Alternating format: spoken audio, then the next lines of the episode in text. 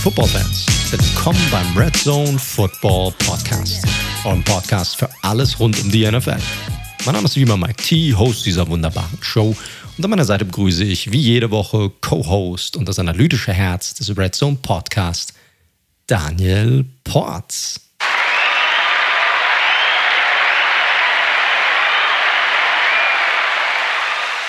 Servus, Daniel. Hallo, schönen guten Abend. Schönen guten Abend. Du hörst dich ganz schön beschissen an. ja, du auch. Du auch. Wir haben ja, Leute.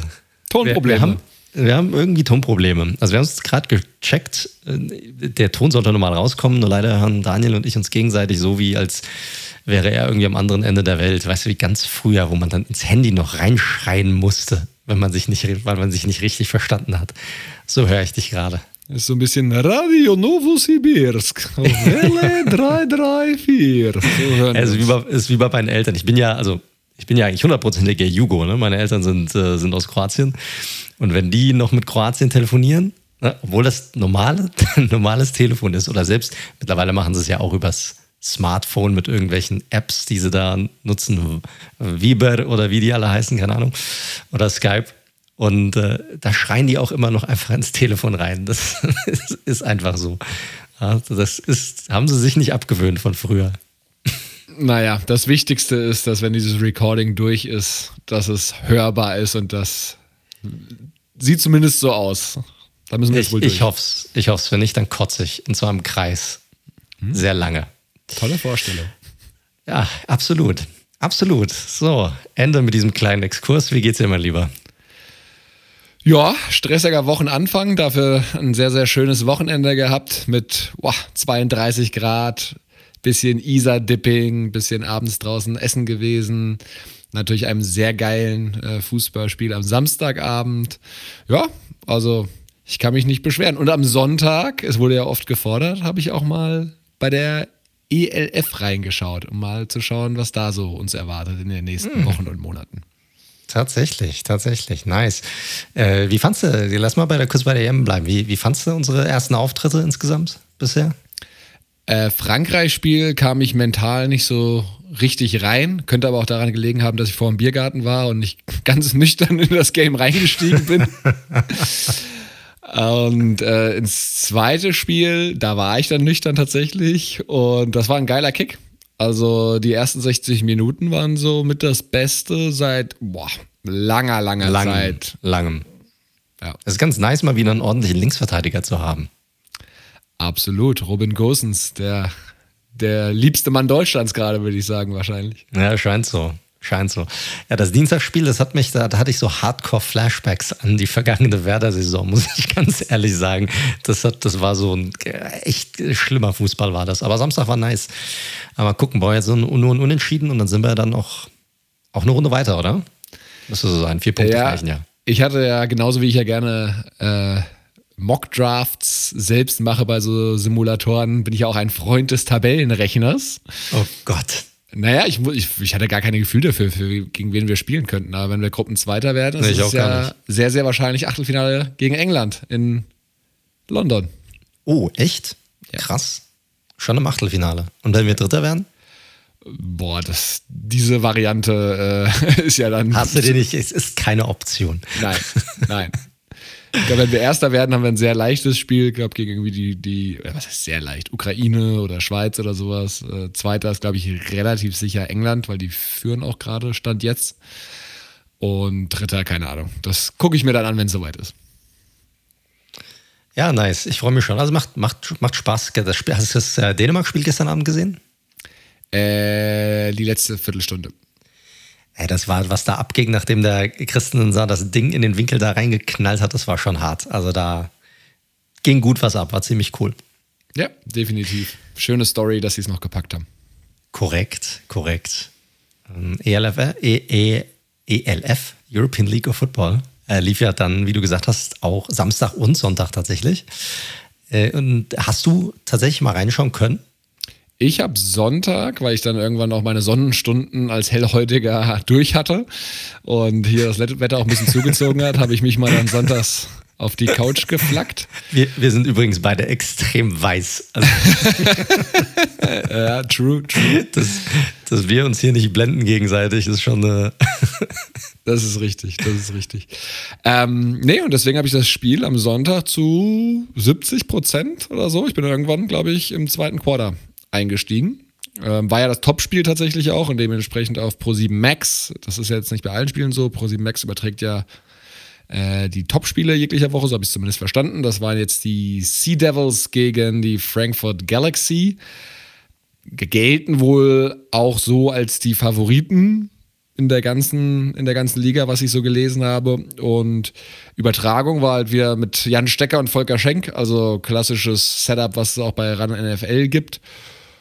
Und die Übertragungsqualität war in Ordnung. Da gab es so ein, zwei Momente, wo sie das Mikro zu lange offen hatten, wo sie sich darüber beschwert haben, dass die, die Nummern der Spieler nicht zu den Spielern tatsächlich passen, die sie unten auf dem Feld sehen. Also klar, wie es halt so ist, wenn du so eine Liga in einem halben Jahr aus dem Boden stampfst. Ich, da gab es, glaube ich, noch ein paar viele Last-Minute-Änderungen, Kinderkrankheiten, Übertragungsqualität war aber vollkommen in Ordnung. Klar, das ist halt im Stadion von Viktoria Hamburg gewesen. Das hat natürlich jetzt keinen äh, NFL-Flair und spielerisch fand ich es in Ordnung. Also auf Twitter waren da einige, die auch gesagt haben, oh, keine Ahnung, wie GFL 2 oder noch schlechter. Also das kann ich nicht teilen, auch wenn ich jetzt kein GFL-Experte bin. Aber ja, also alles in allem erstmal nicht verkehrt. Ob ich da, davon jetzt jede Woche angefixt sein werde, das weiß ich noch nicht. Aber ich, mal gucken. Das Ganze muss sich ja entwickeln nach einem Spieltag. Das ist ja ein Longtime, Longtime Project, das nach einem Spieltag zu bewerten. Ist, glaube ich, zu früh. Es gab sicherlich noch Verbesserungspotenzial, wäre aber auch schlimm, wenn nicht. Und fürs erste Spiel am Ende mit einem Game-Winning Field Goal in den letzten Sekunden war auf jeden Fall für Spannung gesorgt. Ich habe äh, gegen Ende tatsächlich mal reingeschaltet. Ich war da am Sonntag hauptsächlich unterwegs gewesen mit der Family und hatte am, am Ende so die letzten, keine Ahnung, zwei, drei Minuten des vierten Viertels dann noch gesehen. Aber was mich auch überrascht hat, war tatsächlich die Übertragungsqualität. Also das haben sie schon echt gut hinbekommen und auch mit den Grafiken, die sie da eingeblendet haben und so, das fand ich schon ganz, ganz ordentlich, muss ich sagen. Also es war jetzt nicht, nicht verkehrt. Man muss generell, ich, ich bin ganz ehrlich, Leute, es ist ein Thema, das mich persönlich noch nicht so interessiert hat. Klar, es ist schon interessant zu hören, was da so ja, abgeht und was sie da so aus dem Boden gestampft haben. Und man muss auch sagen, in dieser Kürze der Zeit, auch gerade mit diesen Übertragungen, finde ich das echt bisher ziemlich geil gelöst. Da ist ja im Hintergrund, soll ja alles mögliche politische abgehen. Da habe ich mich jetzt noch nicht reingelesen, keine Ahnung äh, was da so alles abgeht und was, was nicht. Wenn ihr da draußen natürlich extreme irgendwie ELF-Fans seid oder auch äh, die deutsche Football-Liga irgendwie verfolgt, dann schickt uns gerne mal ein paar, paar Infos rüber, wo man sich dann mal, mal informieren kann. Für mich ist so eine Sache, die schaue ich mir jetzt, also wir sind ein NFL-Podcast, das muss man auch ganz, ganz klar sagen. Wir haben jetzt auch nicht vor, in den nächsten Wochen mal so wirklich mal im Detail über die ELF zu reden ich glaube, das ist eine Sache, die gucken wir uns erstmal in Ruhe an und schauen, wie sich das Ganze dann mal, mal entwickelt. Momentan, das ist für mich, ganz ehrlich, Leute, ihr, kennt uns, wir sind jetzt nicht dafür bekannt, dass wir jetzt mit unserer Meinung irgendwie zurückhalten oder gucken, dass wir es jetzt allen recht machen. Aber für mich ist es momentan so ein bisschen noch wie Regionalliga schauen beim Fußball. Das ist so. ne? ich, man macht den Fernseher an, ich, ich sepp durch und dann bin ich wie so ein, wie so ein Erdmännchen. Oh, der, der Bildschirm ist grün, da gibt es irgendwie Geräusche, die kenne ich irgendwo her, die sind mir bekannt. Ne? Die, und dann äh, geht der Kopf kurz hoch und du guckst und dann schaut man es sich auch mal an. Aber so das richtige Interesse ist bei mir noch nicht entflammt für die Liga. Also für mich war es jetzt schon wichtig, beim ersten Spieltag mal reinzuschauen. Ähm, das hat mich jetzt schon interessiert auf jeden Fall, einfach weil es einfach ja sehr viele unterschiedliche Prognosen gab, wie das Niveau sein könnte, weil teilweise Spieler ja wirklich auf den letzten Drücker erst auf die jeweiligen Roster gekommen sind. Und wie gesagt, dafür fand ich das Niveau vollkommen in Ordnung. Du hast natürlich, es ist natürlich, das ist halt schwierig, Leute, ne, wenn man immer nur NFL schaut, die Besten der Besten der Besten so, ne? Und dann schaust du in eine neue Liga. Da, natürlich fällt das komplett vom Niveau ab. Das ist ja vollkommen klar. Und mal gucken. Ich werde mir sicherlich das eine oder andere Spiel reinziehen und Fazit ziehen wir dann, glaube ich, mal, wenn wir ein bisschen vorangeschritten sind. Genau, ich glaube auch, das ist einer der, der Hauptgründe, warum ich definitiv auch nochmal, äh, mindestens nochmal ein, zweimal reinschauen werde, ist einfach mal so ein bisschen, um ein Gefühl dafür zu bekommen, wie die Qualität überhaupt ist, also auf welchem Niveau die sich überhaupt befinden. jetzt aus diesen drei, vier Minuten, die ich am Sonntag gesehen habe, muss ich ehrlicherweise sagen, konnte ich jetzt noch nicht groß was klar. Man hat schon gesehen, dass alles ein bisschen hektischer geht es da auch zu, ein bisschen äh, chaotischer und, und, und, langsamer, aber so ein richtiges Gefühl habe, konnte ich noch nicht dafür bekommen, um mal zu vergleichen. Ich glaube, NFL-Vergleich ist, den brauchst du nicht machen, aber wie ist es so, wenn du dir auch College Football vielleicht mal anguckst und wie ist das so im Vergleich, ob die da überhaupt irgendwie in die Nähe kommen oder rankommen? Ähm, muss man mal, selbst Highschool-Football, das meine ich jetzt ganz, ganz im Ernst, ist nochmal, auch nochmal ziemlich gut. Ähm, muss man mal schauen, auf welchem Niveau und auf welchem Level sich das Ganze dann, ähm, dann bewegt. Ja? Und was ich noch viel interessanter finde bei dieser ganzen Geschichte ist die, äh, diese ganze Story um, um Patrick Isume, der ja auch den Romantiker-Podcast macht. Der ist ja jetzt Commissioner dieser Liga. Und da bin ich echt mal gespannt, wie sich das Ganze so für ihn entwickelt, weil es natürlich auch eine riesige, zum einen ist es natürlich eine mega Chance, ja, weil ich glaube, er steckt da ja auch persönlich mit drin. Auf der anderen Seite, so als Commissioner hast du ja natürlich nochmal ein paar andere Aufgaben. Ja, du bist ja eigentlich, ist es ja eine Position, wenn du die jetzt mit der Commissioner-Position in der NFL vergleichst, die ja eigentlich so ein bisschen die Arschkarte ist von der Position, weil du eigentlich immer im im, ja, im Kreuzfeuer bist. Du bist eigentlich keine beliebte Person. Das ist ja bei ihm komplett das Gegenteil. Und dann bin ich mal gespannt, wie sich das so entwickelt und wie sie das handeln werden, wenn dann auch mal wirklich taffe Entscheidungen anstehen. Also auch Entscheidungen gegenüber Spieler, wenn sich irgendjemand was erlaubt und wie man das dann auch vergleicht, vielleicht mit anderen Situationen.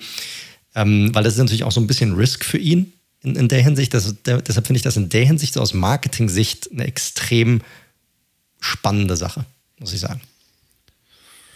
Ja, muss man sicherlich verfolgen. Ich meine, das, das Krasse ist, das ist ja kein Geheimnis. Äh, ran NFL, die Quoten steigen, der Promantiker-Podcast erfolgt sich großer Beliebtheit. Merkt man immer daran, wie viele Werbepartner eingebunden sind. Wenn, wenn man dann bei drei ankommt, dann könnt ihr Leute euch schon mal daran orientieren. Können, da können sie doch einfach mal einen abgeben. Da können sie doch einfach mal einen abgeben, genau. Jetzt, wo da alles mit Chio auch schon voll gepflastert ist bei der ELF. Nein, Spaß beiseite. Ähm, haben da mega was aufgebaut, logischerweise. Ich glaube, die Marketingmaschinerie, die sie haben, auch noch mit Twitch-Channel, Bromans TV etc., läuft natürlich auf, auf Hochtouren. Ähm, hatten auch im letzten Podcast da nochmal ein bisschen die Werbetrommel gerührt, auf jeden Fall. Das ist ja auch vollkommen richtig für das eigene Produkt, wo man dahinter steht. Und alleine dadurch wird es am Anfang einfach viele Interessenten geben. Und das ist, ist halt, da muss man halt gucken, kann man diese NFL-Begeisterten, die diesen Sport auf Top, Top, Top-Level gewohnt sind, bei der Stange halten, wenn die Spielqualität, und das ist natürlich so und wird auch immer so bleiben, signifikant niedriger ist oder sagen dann die Leute, ja, okay, jetzt habe ich mal reingeschaut, jetzt merke ich aber auch, es ist nicht das gleiche und dann warte ich mal lieber bis September, wenn. Hast du, hast du die Quoten gesehen, die sie hatten?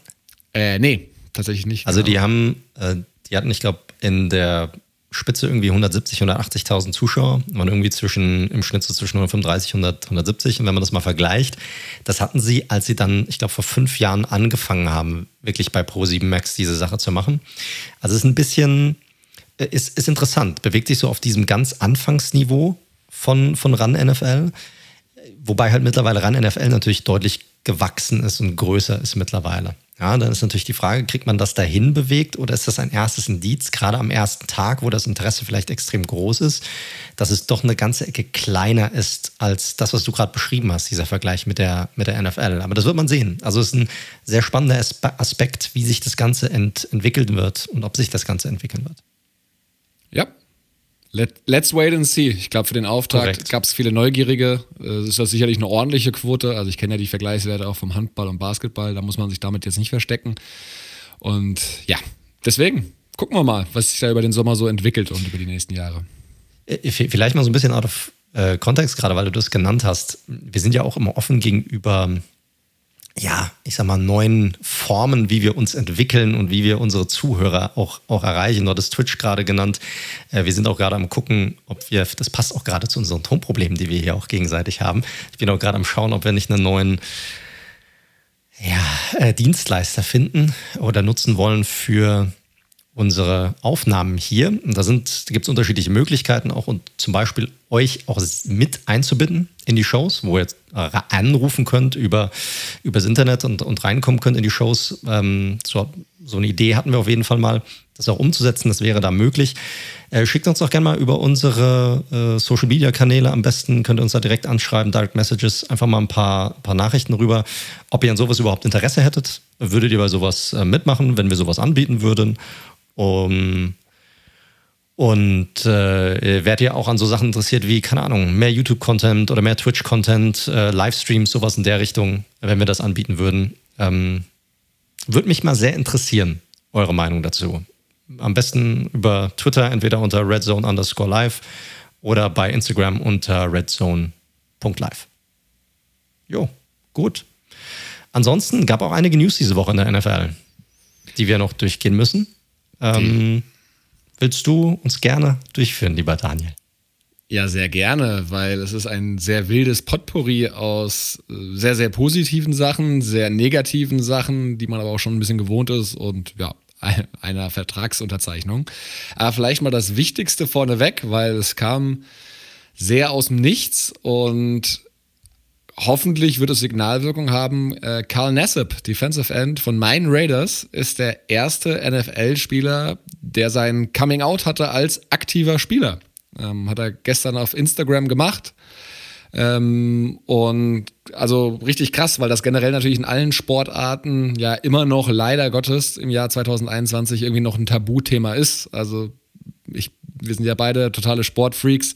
Ich erinnere mich an John Collins, den NBA-Spieler, der das während seiner aktiven Zeit ähm, sein Coming Out hatte, an einen Fußballer, der es während der aktiven Zeit hatte, erinnere ich mich gar nicht, ehrlich gesagt. Also nicht in den letzten 10, 15 Jahren. Also wenn es da jemanden gab in den letzten Jahren, dann ist das an mir vorbeigegangen, muss ich ganz ehrlich sagen. Ja, hundertprozentig. Und ähm, deswegen super mutiger Schritt von ihm in diesem, ja, doch sehr klassischen Sport, sage ich mal, äh, mit äh, na, auch einer sehr traditionellen Fanbase teilweise in den USA. Ähm, sehr mutiger Schritt. Ich finde es geil, dass er es gemacht hat. Ich finde es geil, dass es jetzt ähm, schon Support gibt von der NFL, von den Raiders selbst, von einigen Teammates auf jeden Fall. Ähm, und da die ersten Reaktionen auf, auf sein Coming Out einfach so positiv sind.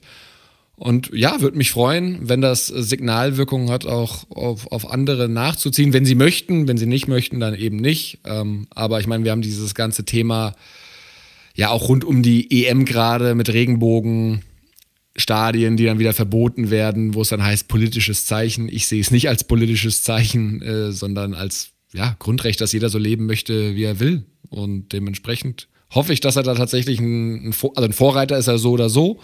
Und ich hoffe, das hat eine positive Wirkung ja, für alle anderen, die sich vielleicht bisher noch nicht getraut haben, damit raus in die Öffentlichkeit zu gehen. Ja, damit hast du eigentlich alles zusammengefasst. Dem kann ich mich eigentlich nur anschließen. Ich finde, er hat es auch ziemlich easy gelöst, eigentlich, wie er es gemacht hat. Ne? Das ist relativ nüchtern rübergetragen, wie als wäre es, und das ist es ja auch, und so sollte es auch behandelt werden, das Normalste auf der Welt.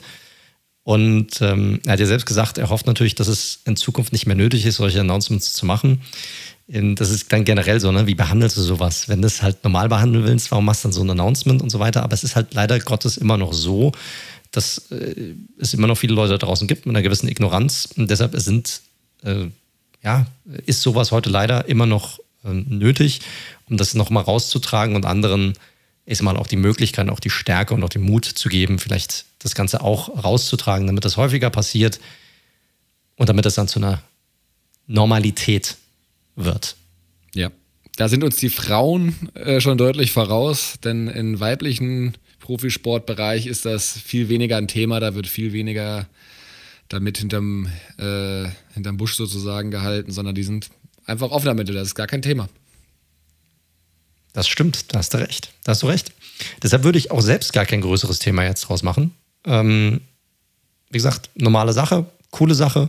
Und eine Sache muss man zu sich dazu sagen, viele, also was man so auf Social Media liest, ist ja das, uh, wie könnte das im Lockerroom ankommen?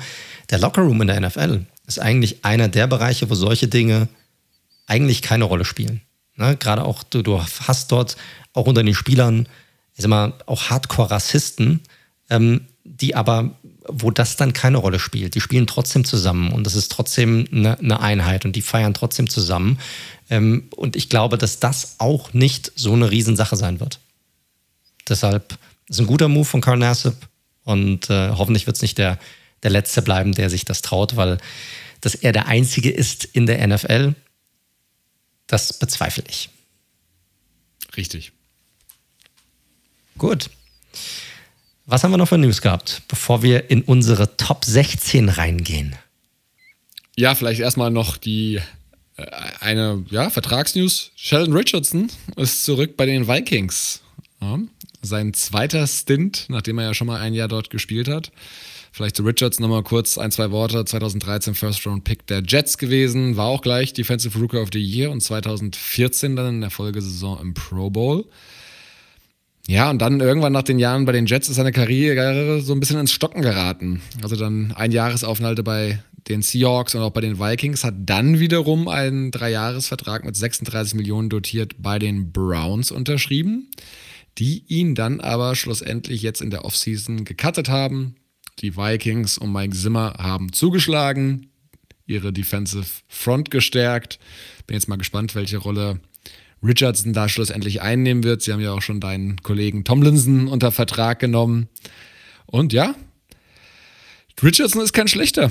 Der hat jetzt die letzten zwei Jahre sicherlich nicht so die Kohle gerechtfertigt, die er da bei den Browns verdient hat. Aber er ist jetzt auch noch nicht steinalt, knapp über 30. Und ich bin mal gespannt, was er noch so im Tank hat.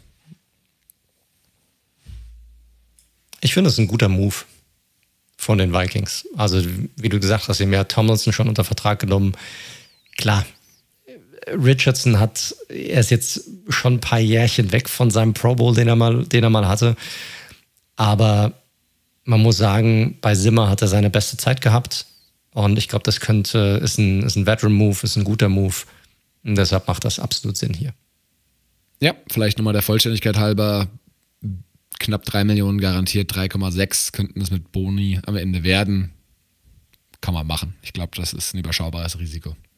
Korrekt, korrekt. Und wie gesagt, die Interior Defensive Line war eine der Schwächen schlechthin bei den Vikings letzte Saison. Und da haben sie jetzt nochmal nachgelegt. Ich glaube, das wird ein interessantes Team sein, die Vikings. Aber dazu dann mehr in unseren Division Reviews, die wir dann haben werden. Gab es sonst noch was? Ja, eine nicht so schöne News äh, rund um den Starspieler eigentlich, auch wenn er das wenig gezeigt hat in den letzten Jahren, Frank Clark von den Kansas City Chiefs. Boah, so ein leidiges Thema, was du leider in jeder Offseason hast.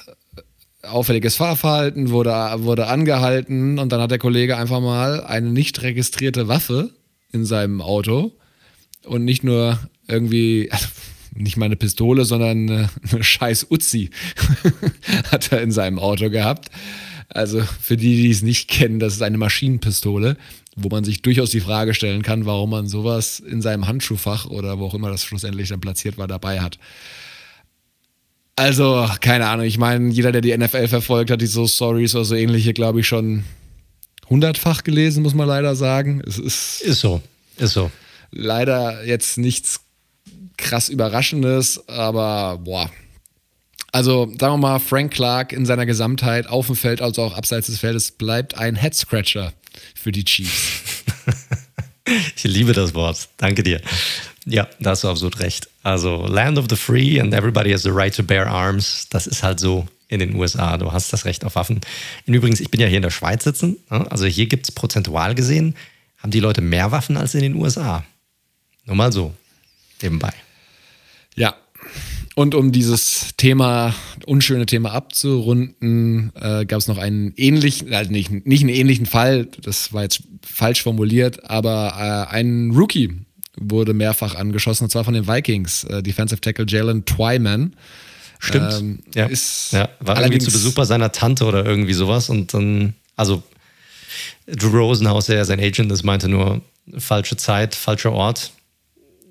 Richtig. Kann dort halt passieren, je nachdem, wen du gerade besuchst und was das für so eine Nachbarschaft ist, in, in der du da gehst. Korrekt. Sicherlich natürlich noch kein so bekannter Spieler, ähm, hat aber wohl vier Kugeln abbekommen, aber was man so gelesen hat, zum Glück eher so Streifschüsse etc. und kein ja, keine langfristigen Folgen zu erwarten. Aber ja, diese Scheiße mit Schusswaffen und Spielern, mich nervt sie, aber wir werden es wahrscheinlich nie wegkriegen irgendwie aus den News. Und, und, täglich grüßt das und jährlich grüßt das Murmeltier. Solche Geschichten in der Offseason, die werden wir zuhauf haben und auch nächstes Jahr, sofern wir darüber berichten. Definitiv wieder. Gut, ich glaube, das war es aber mit den News für diese Woche. Also war einiges dabei. Ein ziemlich bunter Strauß. Und damit können wir eigentlich rübergehen zu unserem zweiten Teil unseres Ownership Power Rankings. Diese Woche unter dem Motto: Wer wird Milliardär? ähm, wir haben äh, ganz cooles Feedback bekommen von euch. Also sehr unterschiedlich auch. Also viele fanden es, hat es erst ein bisschen abgeschreckt, was wir so gehört haben, aber dann fanden sie es doch ganz cool, weil sie doch auch einiges dazugelernt haben. Uns selbst war es ja im Vorfeld nicht ganz so klar, wie diese Folge ankommen würde.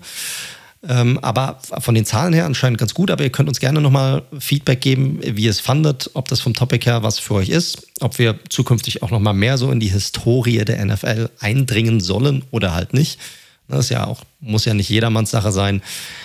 Aber äh, wir machen diese Woche weiter mit unseren Top 16. 17 bis 32 sind durch. Ich kann jetzt schon sagen, wir haben bei dem einen oder anderen deutliche Unterschiede zwischen Daniel und mir. Da wird sicherlich einiges zu diskutieren geben. Und deshalb würde ich sagen, lass uns doch starten mit unserer Nummer 16. Du darfst. Und da vorneweg waren wir ja sehr auf dem gleichen Level. Also den Absolut. hatten wir ja fast exakt gleich bewertet. Ja, korrekt. Den hattest du, lass uns das ruhig nochmal sagen, den hattest du an Stelle 15 und ich an Stelle 14 bewertet. Und insgesamt reicht es bei uns für Platz 16. Klingt komisch, ist aber tatsächlich so. Korrekt. Korrekt. Und auf Platz 16 ist bei uns Jim Irsay, der Besitzer der Indianapolis Colts. Ähm, sehr spannende Geschichte, ähm, wo man am Anfang mal eintauchen will. Ähm, Ursay war nämlich zwölf Jahre alt, als sein Vater wiederum, Robert Ursay, die Baltimore Colts damals für 19 Millionen kaufte. War auch ein sehr interessanter Deal, weil das so ein Trade-off mit dem damaligen Owner war, der Baltimore Colts, der nämlich dann bei den Rams eingestiegen ist kurz danach. Und ja, die Baltimore Colts damals hatten unter seinem Vater Robert Ursay nicht gerade viel Erfolg und er machte sich auch nicht gerade beliebt, denn nach gar nicht allzu langer Zeit hat er dafür gesorgt, dass die Franchise umzieht, was natürlich ja vor Ort natürlich nicht sehr gerne gesehen wird und er brachte die Colts nach Indianapolis. Ja, das war eine spannende Geschichte damals, weil es auch so in der Stadt Stimmung gab, weil sein Vater ein sehr, ja, wie soll man sagen, cholerischer Typ war, nicht gerade sehr beliebt in der Stadt vorneweg schon. Und es ging wohl tatsächlich in den 80ern so hoch her, dass eine Enteignung des Teams, das habe ich ansonsten auch keinem Kontext mehr gelesen, wirklich zur Debatte stand und er hat das quasi genutzt und äh, ist aus über eine Nacht- und Nebelaktion sozusagen nach Indianapolis abgewandert. Ursay war dann auch schon relativ, also der junge Ursay war dann schon relativ früh in dem Stab der Colts Das ist dabei. übrigens, so, so, sorry, wenn ich dich kurz unterbreche, das ist übrigens, also das könnt ihr euch gerne mal angucken, da gibt es ganz viele coole Dokus dazu. Ich glaube, gerade bei ESPN gibt es eine 30 for 30 darüber. Zieht die euch mal gerne rein, weil das ist echt eine mega, mega spannende Sache, dieser gesamte Move von Baltimore nach Indianapolis und äh, die sind mit, das sind Nacht- und Nebelaktionen, sind die mit einem Haufen Laster, sind die, haben die alles zusammengepackt was in diesen Büros und im Stadion war in Baltimore und sind mit Lastwagen nachts ähm, von Baltimore nach Indianapolis und die Staatspolizei ist denen damals hinterhergefahren, um die aufzuhalten und hat die aber vor der Staatsgrenze nicht mehr eingeholt. Also das war schon, zieht euch das mal rein, das ist eine mega, mega spannende Geschichte, wie das damals zu, zustande kam. Sorry, kleiner Exkurs, wollte ich nicht, du warst gerade so ein bisschen im Flow, tut mir leid. Oh gut, hat ja gerade perfekt reingepasst. Der, wo war ich gerade? Der junge Ursay war halt auch von vornherein auch schon sehr früh im Stab der Colts dabei und wurde dann 84 auch schon Vizepräsident und GM, also einen Monat nachdem die Colts von Baltimore nach Indianapolis äh, gezogen sind. Alles mega chaotisch, äh, hat, hat sich auch mit seinem Vater mehrmals zerstritten, der ihn auch mehrmals feiern wollte als GM. Und wilde Geschichte, da haben die Colts auch kein gutes Bild zu der Zeit abgegeben. Und nachdem sein Vater 95 dann einen Schlaganfall erlitt, hat Jim Ursay schlussendlich im April 96 das Tagesgeschäft übernommen und 97, noch begleitet von einem kleinen Rechtsstreit mit seiner Stiefmutter, war er dann final der Besitzer und damals mit 37 Jahren der jüngste NFL-Teambesitzer. Also schon auch durchaus sehr lange dabei.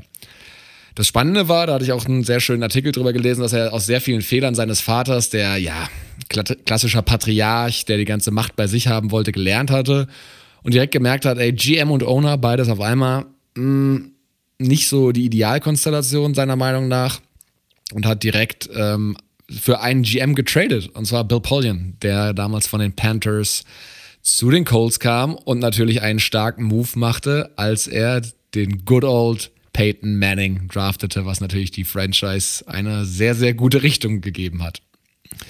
Korrekt. Ja, ab, natürlich ab dem Zeitpunkt, als Manning eben am Start war, waren die Coles sportlich, das ist kein Geheimnis, das wisst ihr, wenn ihr die NFL verfolgt, sehr erfolgreich. Seit 2000 äh, gibt es nur drei Teams, die überhaupt mehr Siege haben als die Coles. Das verblüfft vielleicht den einen oder anderen, weil die Coles ja das nie, ähm, nur einmal zum ganz großen Wurf gereicht hat mit Manning.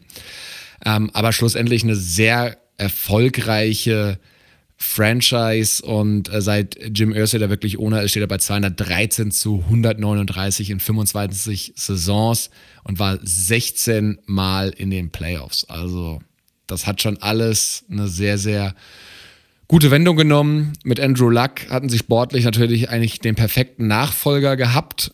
Wir wissen aber alle, wie die Nummer leider aus Verletzungsgründen schlussendlich ausgegangen ist.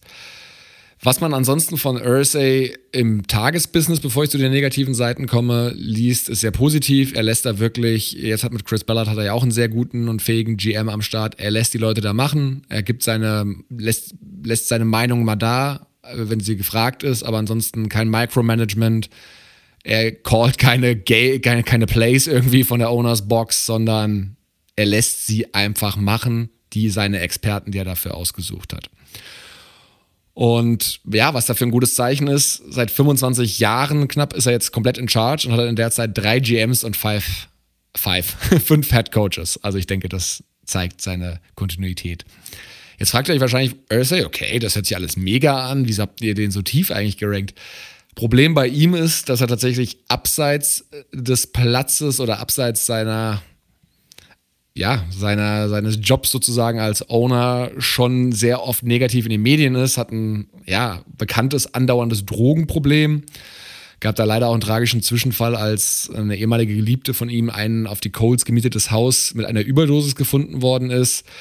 Und Ursay ist, da gibt es, wie er festgenommen worden ist, als er unter Drogeneinfluss Auto gefahren ist, ähm, hat es auch eingeräumt schon mehrmals, war auch schon in, in Rehab, also in Behandlung und wurde 2014 sogar tatsächlich von der NFL gesperrt für sechs Spiele. Also, dass ein Owner gesperrt wird, kommt auch nicht so oft vor. Und ja, das ist so ein bisschen das, die zwei Seiten. Man kann ihm als jetzt rein von der sportlichen Perspektive wenig vorwerfen. Andererseits gibt es doch immer wieder diese Geschichten, die halt die Franchise auch sicherlich negativ beeinflusst haben oder sie ein schlechtes Bild gerutscht haben. Das kann man nicht anders sagen wenn man noch die letzte Komponente, die uns sehr wichtig war, ein bisschen betrachtet, Ursay selbst, die NF, also die Colts haben sich natürlich entwickelt, der Standort in Indianapolis hat sich natürlich entwickelt. Ursay selbst hängt total an diesem Team, hätte es laut mehrerer Berichte 2019 sogar verkaufen können, hatte wohl ein Angebot für über drei Milliarden auf dem Tisch, hat er abgelehnt, obwohl das mehr gewesen wäre, als er aktuell hat. Gut, schön, wenn man es kann. Also er hängt tatsächlich an dieser Franchise. Aber sportlich unumstritten, hat er die richtigen Leute machen lassen, hat er natürlich auch gute Quarterbacks gehabt. Umso wilder, dass sie eigentlich auch noch John Elway vor Peyton Manning gedraftet hatten. Also was hätte das für eine krasse Quarterback-Dynasty werden können? Abseits des Platzes muss man bei Ursay leider sagen, ähm, lief vieles schief. Deswegen ist er bei uns ja, in der Mitte gelandet schlussendlich und auf Platz 16. Genau, ich kann da gar nicht so viel Großes zu sagen. Du hast die Quarterbacks schon angesprochen. Er hatte dann natürlich das Glück, dass er sowohl Peyton Manning hatte als auch Andrew Luck. Und da sah der Franchise gut aus. In der Zeit, wo, was natürlich auf viele Franchises zutreffen kann, aber wo es keinen Franchise Quarterback gab, sah der Franchise halt nicht wirklich gut aus, oder teilweise echt beschissen. Und das ist so ein bisschen die, äh, so ein bisschen die Sache. Ne? Da hat so ein bisschen auch Leadership gefehlt, gerade von seiner Seite aus. Aber wäre smart genug, dann trotzdem die richtigen Leute mit reinzubringen. Ich meine, so ein Chris Ballard, der jetzt dort ist, ich glaube, das ist die absolut richtige Person, gerade von der GM-Position, diesen Club zu führen und dass der operativ jetzt nicht mehr so tief mit drin steckt wie vielleicht früher noch, ist auch nochmal eine, eine gute Sache. Gut. Gut.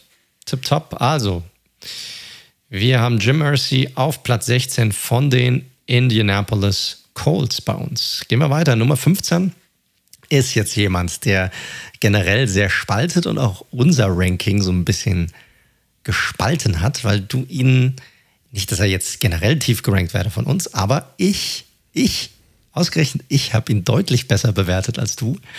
Und zwar auf Platz 15 haben wir Jerry Jones, Jera von den Dallas Cowboys.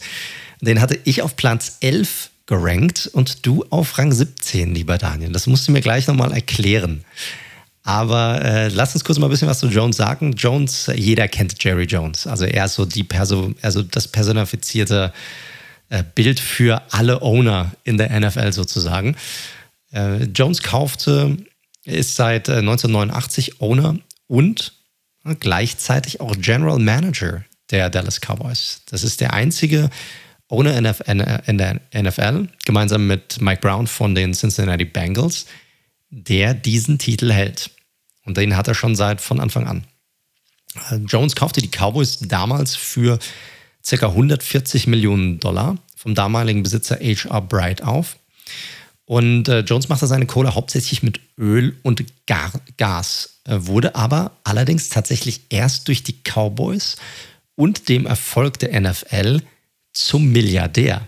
Also die NFL hat ihn reich gemacht, also richtig reich gemacht. Das ist schon, da seht ihr mal, was die, diese Clubs auch tatsächlich bewegen.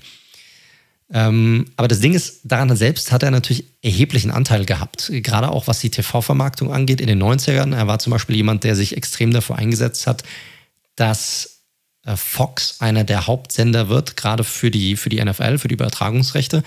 Und das hat diesen gesamten TV-Markt in den USA, was die Übertragungsrechte für die NFL anging, total durcheinandergewirbelt und dafür gesorgt, dass die NFL heute die Liga ist, die die höchsten TV-Verträge oder die Sportliga ist, die die höchsten TV-Verträge auf der ganzen Welt hat.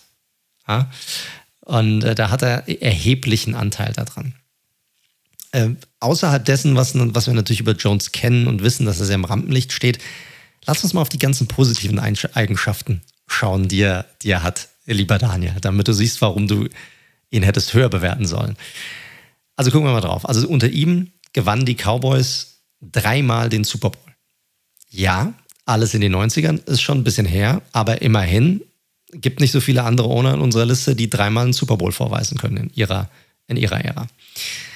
Äh, seit 2002 haben die Cowboys ein Sold-Out Stadium. Also seitdem ist kein Heimspiel mehr mit und vor nur einem leeren Platz äh, ausgetragen worden. Cowboys auch immer ein Contender, also zumindest im Kopf der Leute. Ja? Also Perception ist heutige Wahrheit. Ähm, da sind sie immer ein Contender. Ist der höchst bewertete Sports-Franchise weltweit mit 5,7 Milliarden und damit auch nicht nur die Nummer 1 in der NFL, sondern deutlich die Nummer 1. Auf Platz 2 folgen die Patriots mit, mit einer Bewertung von 4,4 Milliarden. Das ist schon echt krass. Also, dass die Cowboys immer so krass drüber bewertet werden, obwohl sie seit 25 Jahren keinen Super Bowl mehr gewonnen haben. Muss man auch mal sagen. Äh, er brachte, wie gesagt, die NFL extrem voran. Er ist auch extrem beliebt bei seinen eigenen Fans teilweise, aber vor allem auch bei den Spielern, weil er alles dafür tut, dass es den, dass es den Spielern gut geht alles. Da lässt er keine Kohle scheuen und Mühen scheuen, dass es denen wirklich äh, super geht. Und ähm, dann natürlich das Stadion. Er hat hauptsächlich, also jeder kennt ATT Stadium, ist eines der geilsten Stadien in der, in der NFL mit dieser riesigen Leinwand oben drüber. Er hat dafür gesorgt, dass die, also wie so dieser Status, dieser Top-Status eines NFL-Stadions eigentlich aussehen sollte. Und erst nach dem, was er da hingestellt hat, kamen dann die neuen Stadien. Ich meine, Mercedes-Benz Arena in, in Atlanta ist so ein Ding. Jetzt das neue ähm, SoFi Stadium, heißt das so? In, in, in Los Angeles, das auch ziemlich geil geworden ist. Das Allegiant Stadium der Raiders. Also da die neuen Stadien orientieren sich alle daran, noch geiler zu werden. Und da hat er natürlich mit dem ATT Stadium richtig einen vorgelegt gehabt und dafür gesorgt, dass die immer moderner und immer abgespaceter werden. Also auch da ein Dank an ihn. Und man muss auch eines sagen, so sehr ich den Cowboys den Erfolg nicht wünsche und, auch, und auch nicht gönne, aber was man sagen muss, sie bauen schon, obwohl er so viel Kohle hat und sie eigentlich so als dieses Team gelten, so ein bisschen als die Bayern der NFL, warum auch immer, sie bauen extrem stark über den Draft auf. Und das schon seit Jahren. Also gerade wenn man sich die O-Line anguckt, die Quarterbacks, klar auch mal ein Trade dabei gewesen, wenn man jetzt zum Beispiel Amari Cooper nimmt, aber es ist nicht so, dass sie jetzt Unmengen von Kohle für Free Agents rausknallen jedes Jahr, sondern die bauen echt über den Draft auf. Und das ist eine Philosophie, der ich zumindest folgen kann, die ich gut finde.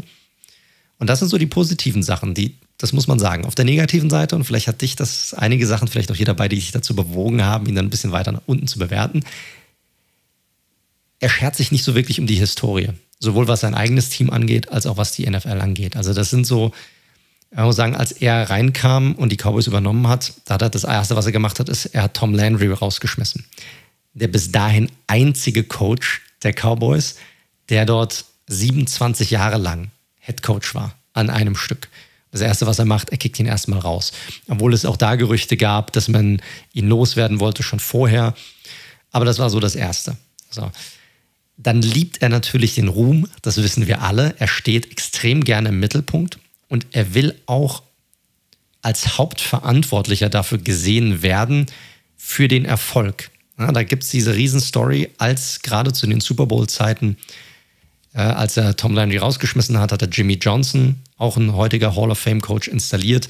Die gewinnen erstmal zwei Super Bowls hintereinander. Und dann haben die sich erstmal komplett zerstritten, weil äh, Jones unbedingt wollte, dass ihm das angerechnet wird, ja, dass die Super Bowl-Sieger geworden sind und Jimmy Johnson erstmal gesagt hat, hey, ich bin für die Spieler verantwortlich, das sind meine Spieler, ich habe die hier reingeholt und so weiter. Und da hatte Jones keinen Bock drauf, dass da jemand anderer irgendwie im Rampenlicht steht und ihm diesen Ruhm sozusagen äh, wegnimmt und hat Johnson nach zwei Super Bowls erstmal gekickt und hat Barry Switzer angeheuert, der dann auch ein Jahr später direkt wieder einen Super Bowl gewonnen hat. Also das ist so ein bisschen so eine Marotte von ihm. Und generell gibt es diese Gerüchte, und das zieht sich schon seit Jahren, seit Jahrzehnten, dass er halt Coaches einfach untergräbt. Ja, dass die wirklich, das war schon eine Sache, hatte ja auch damals Bill, Bill Parcells reingeholt, hatte ihm auch versprochen, dass er auf jeden Fall verantwortlich wäre, für die, die Spieler reinzuholen, für das ganze Personal. Das war dann nicht der Fall. Nachdem er dann für Terrell Owens getradet hatte, hat Parcells gesagt, hey, nicht mehr mehr abgesprochen, kein Bock drauf ich gehe wieder. Und sowas mit fast jedem Coach und das ist wahrscheinlich auch der Hauptgrund gewesen. Wir wollten ja auch so ein bisschen mehr erzählen, warum die Teams vielleicht sich auch für bestimmte Coaches entscheiden. Warum auch ein Jason Garrett trotz ja, teilweise nicht so erfolgreichen Jahren oder trotz dessen, dass er jetzt nicht den ganz großen Wurf geschafft hatte, so lange dort Head Coach war. Weil er halt einfach wusste, hey, das ist eine Riesenchance für mich. Ich weiß, wie der Hase läuft. Ich mache hier mein Coaching-Ding ich spreche dir da nicht rein, du holst einfach die Spieler rein. Und das war für Jones wichtig, dass er jemanden hatte, den er so ein bisschen auch formen kann, der macht, was er sagt. Und das war ihm wichtig, ganz gleich, ob sie jetzt gewinnen würden oder nicht. Und es war ja nie so, als wären sie jetzt irgendwie ein, ein 4- und 12-Team gewesen über fünf Jahre hinweg. So war das ja auch nicht. Ne? Und äh, deshalb war äh, Garrett so lange da und deshalb ist es wahrscheinlich auch ein Grund, warum jetzt Mike McCarthy, du hast die Story mit dem Stirb langsam gucken letzte Woche natürlich auch mal rausgeholt. McCarthy ist für mich auch so ein ähnlicher Typ, muss ich ganz ehrlich sagen, der sich, der sich wahrscheinlich auch sagt, ah, gut, Personal, das kann ruhig Jerry entscheiden. Ich bin froh, dass ich hier bei den Cowboys einen Head-Coaching-Gig jetzt habe. Äh, der sich wahrscheinlich auch nicht so sehr um das Personal schert, äh, da wirklich involviert zu sein und ähm, ja, deshalb damit drin ist. Und wenn ich das aber jetzt vergleiche, positiv, negativ, wiegt für mich das Positive klar auf. Und deshalb ist für mich äh, Jerry eigentlich jemand, der nicht auf 15 gehört, sondern einen Ticken weiter nach oben. Ein Ticken weiter nach oben in die Top 10 hast du ihn auch nicht gepackt. Das stimmt tatsächlich, hast du recht, hast du recht. Ja, ja. Äh, ja kann ich fast nur zurückgeben, was du gerade zu mir gesagt hast. Ich kann gar nicht so viel ergänzen. Für mich, es ist natürlich, ne, what you've done recently for me, das haben wir ja auch so oft, dass bei den, man muss halt sagen, Jerry Jones lebt natürlich schon extrem viel Einerseits von den Erfolgen aus den 90ern mit Troy Aikman damals auf, auf Quarterback, äh, wo sie ja, Americas Team wurden sozusagen. Ähm, in den letzten Jahren, wie du auch schon gesagt hast, sieht das immer auf dem Papier gut aus. Das muss man ihm auch zugute halten, definitiv. Also er schafft es irgendwie immer, einen ja, konkurrenzfähigen Roster irgendwie zusammenzustellen. Ich finde nur, dass in den letzten Jahren hier und da aber auch so ein bisschen seine Qualitäten als GM auch nachgelassen haben. Angefangen von, ich mache die Diskussion jetzt nicht wieder auf, aber Sieg zu priorisieren und ihm erstmal den fetten Vertrag zu geben. Wir wissen alle, was Sieg erstmal ihm, wie er ihm, es ihm gedankt hat letztes Jahr mit einer überragenden Saison natürlich. Ähm, und ich mag nicht dieses, ähm, ich bin der Sonnenkönig sozusagen. Alle anderen müssen zurücktreten. Alles, was gut läuft, hat mit mir zu tun. Alles, was schlecht läuft, ist dann entweder Coaching oder die Spieler. Und er wählt ja auch immer sehr, sehr gezielt die Öffentlichkeit, um Druck auszuüben auf, auf einzelne Personen. Und ich finde es halt einfach die größte Stärke eines Leaders, und das gilt jetzt mal allgemein, und das muss ja ein Owner dann ein Stück weit auch sein, ist halt auch starke Persönlichkeiten neben sich zu akzeptieren. Und da hat der gute Jerry, wie man an der Auswahl oder dem Festhalten von Jason Garrett natürlich gesehen hat, offenkundig eine andere Meinung. Und ja, ich, auch da, wir hatten es ja letzte Woche schon mal den Tipp mit All or Nothing gegeben. Wer, wer sich für die Cowboys interessiert, bei Prime gibt es All or Nothing auch mit den Cowboys. Da sieht man auch, wie dieses ganze Imperium Jones funktioniert. Da sind ja alle seine Kinder äh, involviert in der Franchise, in verschiedenen Rollen. Ähm, ja, kriegt mich nicht so. Er ist sicherlich eine, die mit die schillerndste Persönlichkeit der NFL. Ich präferiere aber heutzutage ehrlich gesagt eine andere Art von Owner. Und dementsprechend habe ich Jerry ein bisschen tiefer. Ich sehe es anders. Ich glaube, er ist einfach ein super Geschäftsmann. Er weiß genau, was die Leute wollen und er, er kennt Entertainment. Ich, obwohl es mich ja, ich meine, ich muss ganz, ich bin ja der Fan des Anti-Cowboy-Teams sozusagen, was das angeht. Da kommen wir nachher noch dazu. Aber er versteht es einfach. Er versteht, wie die Liga Kohle macht, wie die Liga voran, äh, vorangebracht werden soll. Und das ist halt das Krasse. Trotz des Misserfolgs, den die Cowboys hatten, weil sie haben ja in den letzten 25 Jahren nichts gewonnen, sind sie trotzdem das höchst bewertete Team. Sie sind trotzdem in den Augen vieler jedes Jahr ein Contender. Jedes Jahr. Wir haben schon letztes Jahr darüber gesprochen, während der Saison. Warum? Keiner weiß es wirklich. Aber jedes Jahr sind die Cowboys, ja, die spielen auf jeden Fall im Super Bowl mit. Warum, weiß kein Mensch. Aber es ist tatsächlich so. Und das in die Köpfe der Leute reinzubringen, dass du so gesehen wirst, obwohl du nicht erfolgreich bist, das ist schon echt eine Leistung, muss ich sagen. Gut, machen wir mal weiter mit dem nächsten, wo wir auch ein bisschen noch auseinander liegen. Da, li oh, da liegen wir deutlich auseinander. Allerdings, allerdings. Stell du gerne vor, lieber Daniel. Ich glaube, es liegt aber so ein bisschen, was wir bewertet haben, führte, glaube ich, schlussendlich äh, zu der Gesamtwertung. Also, das mag sein, ja. Ja, es geht um die Denver Broncos und es geht irgendwie um Pat Bolin. Es geht irgendwie um, ja, seine Nachfahren, also den Pat Bolin Estate, den Nachlass. Und schlussendlich auch um Joe Ellis, den aktuellen CEO. Warum das jetzt alles so konfus ist, werde ich euch gleich sagen. Nur das hat dazu geführt, dass ich die Broncos deutlich höher habe, nämlich äh, auf Position 6, weil ich es ein bisschen ganzheitlicher, glaube ich, über die letzten Jahrzehnte bewertet habe. Und Mike hat sich, glaube ich, jetzt eher an der ja, konfusen Situation seit 2014 orientiert. Ich nehme mal an, so sind wir wahrscheinlich da gelandet in unserer Bewertung, wo wir gelandet sind. Mag sein. Ja. Also, ich hole euch da erstmal so ein bisschen ab, weil das ist, äh, jetzt habe ich schon ein paar Sachen genannt. Wer ist Joe Ellis, wer ist Pat Bolin, was ist Pat Bolin Estate? Also 19 Ausflug in die Historie natürlich wieder. 1984 wurde das Team der Denver Broncos von Pat Bolin gekauft. Und äh, ja, bis 2004 war er da wirklich Owner und hatte wirklich äh, Day-to-Day-Control über diese Franchise, bis ihn dann eine Alzheimer-Erkrankung dazu gezwungen hat, ja, langsam zurückzutreten. Ähm, und 2014 hat dann final Joe Ellis für ihn übernommen, der schon langjähriger Mitarbeiter war, der jetzt aber nur CEO ist. Er ist nicht der Owner der Franchise. Das muss man differenzieren an der Stelle. Warum da jetzt keiner nachgerückt ist, das liegt eben vor allem daran, als Bowen dann auch 2019 schlussendlich starb, ähm, ja, es gab ein, es gibt seit Jahren einen Rechtsstreit. Sieben Kinder, die er hat aus verschiedenen Ehen, befinden sich in einem Rechtsstreit um die Anteile an den Denver Broncos.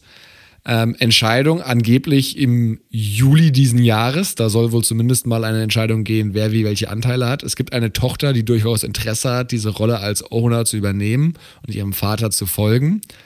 Aber es ist einfach nicht klar. Seit 2014 wird das Ganze eben von Joe Ellis verwaltet und ich habe mich in meiner Bewertung tatsächlich an den Gesamterrungenschaften von Pat Boland, der nämlich einer der besten Owner war, glaube ich, ähm, orientiert und diese letzten Jahre ein bisschen weniger wichtig gerankt. Und deswegen jetzt auch mal ein paar Infos dazu.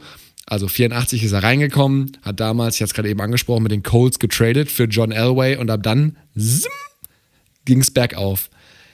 Drei Super Bowls erreicht in den 80ern, die allerdings alle verloren. Dann Back-to-Back-Champion, Super Bowl-Champion in den Ende der 90er. Und seit Pat Bolan bis heute sozusagen mit seinem Nachlass und Joe Ellis übernommen hat, haben sie eine Siegquote von fast 60 Prozent. Das ist wirklich überragend, weil Bolan die Broncos wirklich zu einer ja, Macht formiert hat. Und unter ihm hatten die Broncos keine aufeinanderfolgende Losing Season und nahmen, wie gesagt, insgesamt an sieben Super Bowls teil. Das ist wirklich stark. Bolin hat dann auch irgendwann John Elway, ja, der halt einfach, äh, Leute, John Elway bei den Broncos oder John Elway in Denver, das ist halt wie Gott mehr oder weniger. Der hat den, der hat dieser Stadt die Super Bowls geschenkt. Seine Qualitäten als GM sind sicherlich, ja, mäßig. Allerdings sagen alle, er hatte damals zumindest einen großen Anteil daran, Peyton Manning von den Colts nach Denver zu lotsen, weil er für ihn auch natürlich, ja, so eine Art Vorbild war. Und Manning hat ja dann den Broncos auch nochmal geholfen, einen Super Bowl zu gewinnen. Jetzt ist es, wie gesagt, um das natürlich in die heutige Zeit nochmal zu übertragen, was Ellis jetzt wirklich an Führungsqualitäten hat, ist natürlich ein bisschen schwierig zu sagen, weil er sich an einem extrem schwierigen Umfeld durchsetzen muss. Wie gesagt, es gibt diese Rechtsstreitigkeiten der Kinder. Was, was hätte er jetzt an General Manager an der Stelle machen können? Ist ein John Elway überhaupt zu feuern? so richtig gewesen? Nein, glaube ich nicht. Im Endeffekt ist es sozusagen John Elway egal, wer über ihm CEO ist. So, so kann man es dann, glaube ich, sagen. Und dementsprechend finde ich, hat das alles gar nicht so in, verkehrt gemacht. Die, die, Broncos sind stabil geblieben in der letzten Zeit. Klar, sie waren jetzt seit dem Super Bowl-Gewinn unter Manning nicht mehr diese Top-Top-Franchise. Aber alles in allem hat er das Schiff auf Kurs gehalten und ich glaube, man kann hoffen, dass sie eine positive Entwicklung ist, wenn diese Rechtsstreitigkeit geklärt ist. Und wie gesagt, für mich, bei meiner Bewertung, kann mich nur wiederholen, war eben diese ganze Zeit seit 1984 ausschlaggebend. Und deswegen habe ich sie deutlich höher gerankt als du. Ja, du hast es eigentlich schon zusammengefasst. Ganz gut. Also bei mir, ich habe tatsächlich den Blick darauf geworfen, wie waren jetzt so die letzten, letzten Jahre. Und das ist natürlich gerade die letzten fünf bis sieben Jahre, die sind total chaotisch, was das angeht auch das, was Elway da hingelegt hat, ähm, dass er halt auch einfach machen kann. Ja, das ist halt auch einfach nicht ideal, das muss man halt einfach so sagen. Und er hat eine gute Sache gemacht damals, eine richtig geile Entscheidung getroffen und das war Peyton Manning reinzuholen. Und ich glaube, ohne ihn wäre Manning wahrscheinlich auch nicht ähm, zu den Broncos gegangen, um ganz ehrlich zu sein. Das wäre wahrscheinlich nicht passiert und dann gäbe es keinen weiteren Super Bowl für die Broncos. Auf der anderen Seite hat es danach komplett verpasst und so viele Fehlentscheidungen gerade auf dieser wichtigen Position getroffen. Immer wieder die gleiche Art von Quarterback gesucht, immer wieder komplett daneben gelegen. Ich glaube, man kann mit Fug und Recht behaupten, obwohl es natürlich jetzt nicht um John Elway geht per se, ähm, dass er kein Auge hat für Talent, generell nicht. Da, deshalb haben sie ja jetzt auch wieder einen neuen GM und er ist jetzt Team President sozusagen. Und die, mein Problem ist einfach, dass diese Struktur in diesem Club einfach so scheiße ist, dass dort die Leute halt einfach so machen können. Und das ist halt einfach ein Problem für mich. Und äh, Pat Bowen selbst, hast du absolut recht, ist eine absolute Legende. Ich weiß aber nicht, inwiefern du ihn jetzt, er ist de facto Owner gewesen bis zu seinem Tod und du hast diesen Bowlen Tate, der ja eigentlich Ownership hat. Aber es führt ja niemand. Also es gibt ja keinen, der tatsächliche Ownership hat, keine Führungsrolle. Und das ist etwas, das hätte, das hätte Pat Bowlen selbst anders regeln müssen, bevor diese ganze, ganze Geschichte mit dem Alzheimers losging. Da hatte er nicht genügend Weitsicht, dass das ein Problem werden könnte oder was das für ein Problem werden könnte. Und diese Situation jetzt, das ist ja, das hat ja mit ihm de facto nichts mehr zu tun. Der hat ja schon vor zehn Jahren alles Operative im Grunde abgegeben gehabt. Und das ist dann so ein bisschen, das ist so ein bisschen das Problem für mich. Ich finde das extrem schwierig zu bewerten. Es ist nicht so, dass ich ihn jetzt, dass ich diese Situation negativ gerankt habe. Ich glaube, das war jetzt bei mir Platz 19. Aber Platz 6 ist es jetzt für mich auch nicht muss ich sagen. Das ist für mich zu hoch bewertet für jemanden, der eigentlich nichts mehr mit seiner, seit über zehn Jahren, äh, erstens ist er schon tot und zweitens hat er mit seiner Franchise seit über zehn Jahren nichts mehr zu tun gehabt, im, im, im Grunde genommen. Also. Ja, wie gesagt, es ist halt, äh, Pat Bolan ist der eine, die eine Geschichte. Ich finde, Alice, wie gesagt, hat das im Rahmen der Möglichkeiten, wie es halt möglich war, als CEO und nicht Owner ordentlich gemacht tatsächlich. Ähm, ja, und diese ganzen Streitigkeiten der Kinder sozusagen im Hintergrund, das ist natürlich grundsätzlich chaotisch, wirkt sich jetzt aber auch nicht auf das Day-to-Day-Business sozusagen der Broncos aus. Deswegen, ich verstehe es, wenn man sie tiefer hat, aber es ist in dem Fall auch eine bisschen verfahrene Situation sicherlich. Korrekt, korrekt. Und deshalb landen er landet Pat Bowen, Pat Bowen Estate, der Ownership der Broncos. So fasse ich es jetzt einfach mal zusammen. Bei uns insgesamt auf Rang 14. Kommen wir zu Rang 13 und auch hier lagen wir schon wieder deutlich auseinander. Diesmal habe ich, hab ich die deutlich schlechtere Platzierung, du die deutlich bessere. Surprise. Und Surprise, surprise. Alle kennt meine Liebe für die Philadelphia Eagles. Und deshalb haben wir Jeffrey Lurie, den Owner der Philadelphia Eagles, auf Rang 13. Bei mir waren ein paar Plätze weiter hinten auf 16. Daniel wollte ihn in die Top 10 hieven auf Rang 8. Das hat er nicht ganz hinbekommen. Er ist insgesamt auf Rang 13 gelandet. Jeff Lurie von den Eagles, 69 Jahre alt, ist seit 1994 Owner der Eagles und kaufte sie für 195 Millionen Dollar vom damaligen Owner Norman Brahman. Lurie selbst hat zwar Kohle, musste aber für den Kauf damals einen Kredit in Höhe von 190 Millionen Dollar aufnehmen und dafür sowohl seine als auch die Anteile von seiner Mutter an Harcourt General and JC Companies, das ist ein Unternehmen, das sein Vater mit aufgebaut hat, als Sicherheit angeben. Also so richtig Fettkohle hatte er nie. Hätte also auch ordentlich in die Hose gehen können, wenn sich, nicht die, wenn sich die NFL nicht so entwickelt hätte, wie sie sich am Ende des Tages tatsächlich auch entwickelt hat. Mittlerweile ist das Team allerdings 3,4 Milliarden wert, sodass auch Lurie sich mittlerweile ordentlich Kohle hat rausziehen können aus der ganzen Nummer. Und ihm geht es mittlerweile relativ gut. Äh, was kann man zu den Eagles generell sagen? Eigentlich sind sie über zwei Jahrzehnte hinweg ein sehr gut geführter Franchise gewesen. Seit 94 haben sie einen Rekord von 235 Siegen, 194 Niederlagen, äh, drei Unentschieden. Lurie war smart genug, Andy Reid in den 90ern anzuheuern, hat ihm 13 Jahre lang das Vertrauen gegeben, auch wenn am Ende, ja, man muss sagen, nichts dabei herumkam. Ja, sie waren zwar ein, ein erfolgreicher Franchise in der Hinsicht, dass sie immer darum mitgespielt haben, in die, in die Playoffs zu kommen. Aber der große Wurf gelang Andy Reid und den Eagles währenddessen nicht. Da war aber smart genug, ihn 13 Jahre machen zu lassen. War dann aber andersherum wieder dumm genug, Chip Kelly die Schlüssel zu seinem Franchise zu, geben. Zu geben. Nur mal damit dieser diesen fast komplett zerstört, sage ich mal.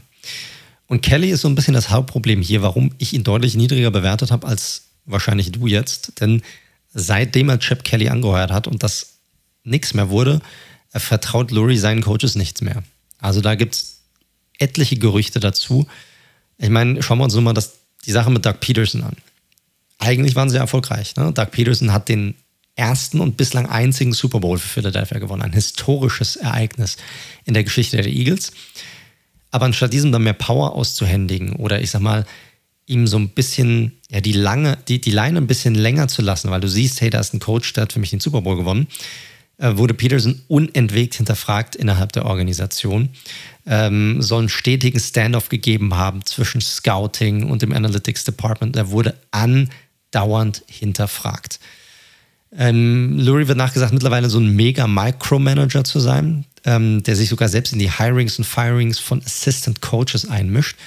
Und deshalb gab es auch diesen riesigen Beef dann mit Peterson, der dann irgendwann gesagt hat, und das hat er dann auch in Interviews später gesagt, hey, ich will einfach irgendwo hin, äh, wo ich tatsächlich auch entscheiden darf, was auch in meinen Bereich hineinfällt. Da geht es nicht unbedingt darum zu sagen, hey, ich muss irgendwie gleichzeitig eine GM-Rolle haben, sondern ich möchte wenigstens entscheiden, wie ich wann, wo, welche Entscheidungen treffe und nicht der, äh, der Owner für mich äh, zu mir sagt, hey, das Analytics Department entscheidet das hier und das Analytics Department entscheidet das hier und man vertraut den Scouts nicht mehr. Ähm, das ist so ein bisschen mein Ding. Er hatte das Glück eines Super Bowls und äh, hat es geschafft, dieses Team, ich sag mal, ohne Not zu zerstören. Weil normalerweise so, du hast einen Super Bowl und darauf baust du auf und guckst, dass du in die nächsten Jahre erfolgreich bist. Und das hat er einfach nicht hinbekommen.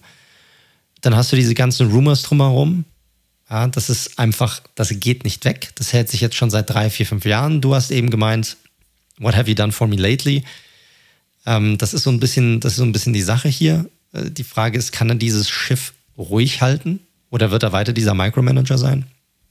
Und bei den Fans in Philadelphia, ja, die, die wünschen sich eigentlich, dass er, er ist ja selbst auch Produzent von Filmen und, und, und Serien, äh, dass er mal wieder irgendwas hat, wo er weit, weit weggehen muss, und, um sich mit, mit irgendeiner Produktion zu beschäftigen, damit er seine Finger nicht so sehr im Franchise drin hat, damit es wieder einigermaßen besser laufen kann, weil jedes Mal, wo er eigentlich seine Coaches oder sein Team hat machen lassen, waren sie erfolgreich.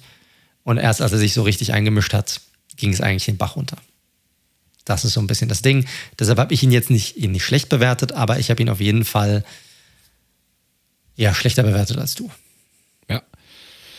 Ja, also für mich äh, überwiegt natürlich so ein bisschen die, die Siegquote, die du auch schon angesprochen hattest, die sehr, sehr gut ist, seit er übernommen hat. Und wie gesagt, einmal diese lange Andy Reid oder lange Andy Reid als Head Coach gab, mit Donovan McNabb damals unter anderem als, als Quarterback, was, was sehr gut lief. Dann später Doug Peterson, als er ihn eingestellt hat damals, war ja hat er sich auch was getraut. Also Peterson war ja nicht die logische Konsequenz damals auf der Position, sondern gab es ja einige Kritiker, als er Peterson eh und Howie Roseman damals den GM, über den haben wir noch gar nicht gesprochen, eben eingestellt hat. Korrekt, er, ja. Er wurde schlussendlich mit dem Super Bowl, der in dieser Stadt Philadelphia, wir wissen, es eine super sportbegeisterte äh, Stadt, die aber ja, die ja, Eagles auch sehr emotionale Fanbase. Äh, das erzählst du ja auch immer wieder, wenn du Eagles Radio sozusagen da mal reinhörst. Ähm, auch da All or Nothing, auch da mal reinschauen, wobei diese äh, Staffel nicht ganz so gut ist wie die davor, meiner Meinung nach. Da kriegt man schon mal ein Gefühl, was das für Philly bedeutet hat. Und den hat er halt einfach auf der Habenseite. Ich gebe dir recht, dass jetzt das, was im letzten, seit dem Super Bowl passiert ist, nicht so positiv war, hundertprozentig. Ich glaube, zum einen, ne, mit Carson Wentz hat man wahrscheinlich dann doch nicht den, die richtige Person gezogen. Das hatten wir, glaube ich, auch schon öfter gesagt. Ähm, Peterson, ich, ich finde, es ist vertretbar, mit Peterson nach der Saison nicht mehr weiter zu machen, schlussendlich. Das Ganze, wie es abgelaufen ist, dieser Prozess, ne, wo es dann hin und her ging, da sah vor allem Roseman meiner Meinung nach, aber auch Lurie, die Geschichte hatte ich auch gelesen, sicherlich nicht so gut aus. Nur bei mir ist es halt einfach in der Bewertung ich, eher so abgespeichert, das war jetzt, sage ich mal, eine schlechte, schlechte anderthalb Jahre, die er da hingelegt hat. Ich weiß jetzt auch nicht, ob Siriani jetzt da die Lösung sein wird, schauen wir mal. Aber vielleicht ist es ja sozusagen auch eine Lehre, weil der Roster ist ja eh jetzt tatsächlich ein bisschen überaltert und da mal einen Restart zu machen. Ich glaube, liebe Eagles-Fans, ihr seid auch ein heißer Kandidat, Top 5 zu picken nächstes Jahr. Ähm, von daher ich habe hab das nicht gesagt, nur mal so. Das, das war alles Daniel. Das werde ich auch in den Previews auch gerne nochmal wieder so wiederholen. Äh, kann mich gerne einer eines Besseren belehren. Aber ich sag mal, ohne Quarterback wird es halt einfach eng in der NFL. Aber dazu in den nächsten Wochen mehr. Ähm, ich glaube, Lurie könnte ich mir vorstellen, ist halt jetzt die Frage, ne? Geht er den Weg weiter und meint, er müsste micromanagen und alles hinterfragen, äh, Roseman da irgendwie auch reinkrätschen? Oder sagt er halt, okay, wir sind eigentlich immer besser gefahren, als ich ein bisschen zurückhaltender war, was das Day-to-Day-Business angeht. Und ja, wie gesagt, ich glaube, wenn er diesen Weg wieder einschlägt, ähm, hat er auch durchaus Potenzial, wieder höher zu kommen, weil Erfolg war eigentlich größtenteils da, seit er die Eagles übernommen hat. Ja, gut. Sind wir mit Platz 13 durch, kommen wir zu Platz 12. Wen haben wir hier, lieber Daniel? Ja, das ist ein, ein Ehepaar schlussendlich, was da die, die Ownership hat. Wobei offiziell ist es äh, die Frau, die da das Sagen hat. Also, es geht um die Pe Pegulas von den Buffalo Bills. Ähm, 2014 von dem Geschäftsmann Terry Pegula, Pegula oh, klein verschluckt, gekauft für 1,4 Milliarden damals von dem langjährigen Besitzer äh, Ralph Wilson, der die Bills 1960 auch gegründet hatte und dann 2014 eben verstorben war. Ähm, Pegula hatte vorher auch schon die Buffalo Sabres, das ortsansässige NHL-Team, besessen. Besitzt es auch heute noch. Ähm, da vielleicht auch mal kleiner Exkurs. Wir hatten ja auch noch mal drüber gesprochen, was Ownerships angeht von mehreren Major League-Teams. Ähm, das war ja eine Regel, die mittlerweile angepasst wurde. Ich glaube, Mike hatte letzte Woche dazu was gesagt gehabt, ist aber mittlerweile adaptiert worden. Korrekt, korrekt. Das hatten wir im Gespräch, also über, ich glaube, Stan Kroenke geredet, hatten, den Owner von den Rams, war das so. Das ist auch tatsächlich damals so gewesen, auch als, als Kroenke sein, äh, ja, die, die Rams sozusagen übernommen hatte, dass man damals einfach nicht zwei Major League Franchises haben durfte in unterschiedlichen Städten. Also Beispiel, wenn mir jetzt die LA Rams gehören, durften mir nicht die Boston Celtics gehören. So als Beispiel. Oder nicht die äh, New York Knicks gehören. Ja, einfach weil die NFL vermeiden wollte, dass ein anderer Owner in die Stadt eines anderen Owners geht. Also, ja, also wo es ein NFL-Team sozusagen gibt. Ähm, und ihm da das Ganze so das Territorium so ein bisschen streitig macht oder vielleicht auch behindert in der Weiterentwicklung des NFL-Franchises, weil er ihm irgendwie Immobilien wegkauft oder irgendwelche Ortschaften oder sonst irgendwas. Und deshalb gab es dieses Verbot. Das heißt, wenn dir ein NFL-Team gehört, äh, gehört hat und du wolltest auch ein NBA-Team haben als Beispiel, dann musste das in der gleichen Stadt sein, im Grunde genommen. Oder in einer Stadt, wo es noch kein anderes NFL-Team gab. So. Das war die Voraussetzung und das wurde vor, allerdings vor zwei oder drei Jahren wurde das dann abgeschafft. Das, und jetzt könnte man theoretisch auch ja, die Rams besitzen und gleichzeitig die Boston Celtics besitzen. War ja gar nicht so schlecht. Wäre ganz nice, sicherlich, ja. okay, äh, zurück zu den Pegulas. Ähm, die haben, wie gesagt, die sind eh Buffalo located, also die Sabres. Äh, ein chronisch erfolgloses Team, allerdings in der NHL, aber das soll uns nicht weiter beschäftigen, denn als Football-Owner haben sie einen deutlich besseren Job gemacht. Natürlich vor allem mit der Einstellung von Sean McDermott 2017.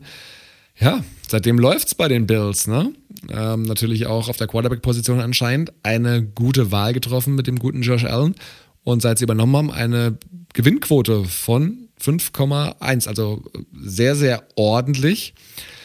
Und die Zukunft sieht einigermaßen rosig aus und deswegen wird die, die Owner, äh, das Owner-Ehepaar auch von der Bills Mafia, ihr wisst das ja, eine sehr ekstatische Fanbase, die ganz gerne mal Tische zerstören, sei es zu Hause beim Tailgating oder on the road, extrem gefeiert, weil die Franchise, die ja in den 90ern doch ein paar äh, Super Bowl-Niederlagen nacheinander verkraften musste, ähm, hatte dann sehr, sehr lange eine gedarbt, eine Durststrecke gehabt und die Big haben so ein bisschen den Erfolg nach Buffalo zurückgebracht. Aber, und das ist auch der Punkt, warum sie noch nicht weiter höher sind, man könnte natürlich auch argumentieren, weil sie auch noch nicht so lange am Start sind, aber so seit zwei Jahren gibt es auch so ein paar Kritikpunkte. Es wurden 2019 einige hochrangige Mitarbeiter entlassen, teilweise auch wieder dieses Thema, was wir letzte Woche hatten, so ein paar sexuelle Belästigungsskandale und teilweise auch unklare Gründe, da weiß man es nicht so genau. Ähm, die zu entlassen ist natürlich jetzt erstmal nicht das Problem, aber sie wurden vor allem von Friends of the Family oder Friends or Family ersetzt. Also das eine ist beispielsweise der äh, eine Tochter dieses Paares ist nämlich Jessica Pigula, die auch Tennisprofi ist. Und jetzt ist ihr Verlobter beispielsweise ein hochrangiger Angestellter innerhalb der Franchise. Das wirkt natürlich immer so ein bisschen wie, wie Vetternwirtschaft. Manche kritisieren auch. Aber äh, also ist, es, ist es auch de facto, das ist Vetternwirtschaft. Aber das ist ja nicht, kommen wir auch noch dazu, das ist ja bei vielen Franchises das Normalste auf der Welt, dass die Familie sozusagen installiert wird. Gerade bei einem Familienunternehmen und das ist es ja mittlerweile. Richtig. Das andere ist halt die Geschichte, dass ja, in dieser Holding, in der die verschiedenen Sportaktivitäten, da ist auch noch ein Major League äh, Soccer Team beispielsweise dabei. Ähm, da ist die Ehefrau von Terry Pegula, Kim Pegula, mittlerweile der Präsident von allen fünf Teams, die da mit drin sind. Und viele sagen, ah, ist das nicht mutet sie sich da nicht ein bisschen zu viel zu, weil sie mittlerweile den Leuten, den hochrangigen Angestellten, diesen Kreis derjenigen, die da involviert sind, auch deutlich verkleinert hat. Zudem gibt es aktuell Fragezeichen, was die Investitionsbereitschaft seit der Pandemie eingibt, weil es da wohl auch ein paar unschöne Meetings gab, wo Leute entlassen worden sind, ohne ersetzt zu werden, etc. etc. Und das ist in dem Sinne auch nicht ganz unspannend, weil die müssen mittelfristig das Thema Stadion angehen in Buffalo. Denn die Bills haben ja, mit dem Highmark Stadium, New Era Stadium, 1973 gebaut eins der ältesten äh, Stadien der ganzen NFL, in denen noch gespielt wird. Und das im zweitkleinsten Markt, wo wirklich jeder Euro-Einnahme, und wir wissen alle, wir haben es bei den Raiders letzte Woche besprochen, was es bedeutet, von so einem ja, alten Stadion wie den Kolosseum in so ein modernes wie das Allegiant Stadium, da werden Revenue Streams geöffnet, was Logen, Businesskunden etc. angeht. Das kann eine Franchise dermaßen nach vorne katapultieren. Und umziehen wollen sie sicher nicht, aber sie müssen bei dem Stadion sicherlich was tun.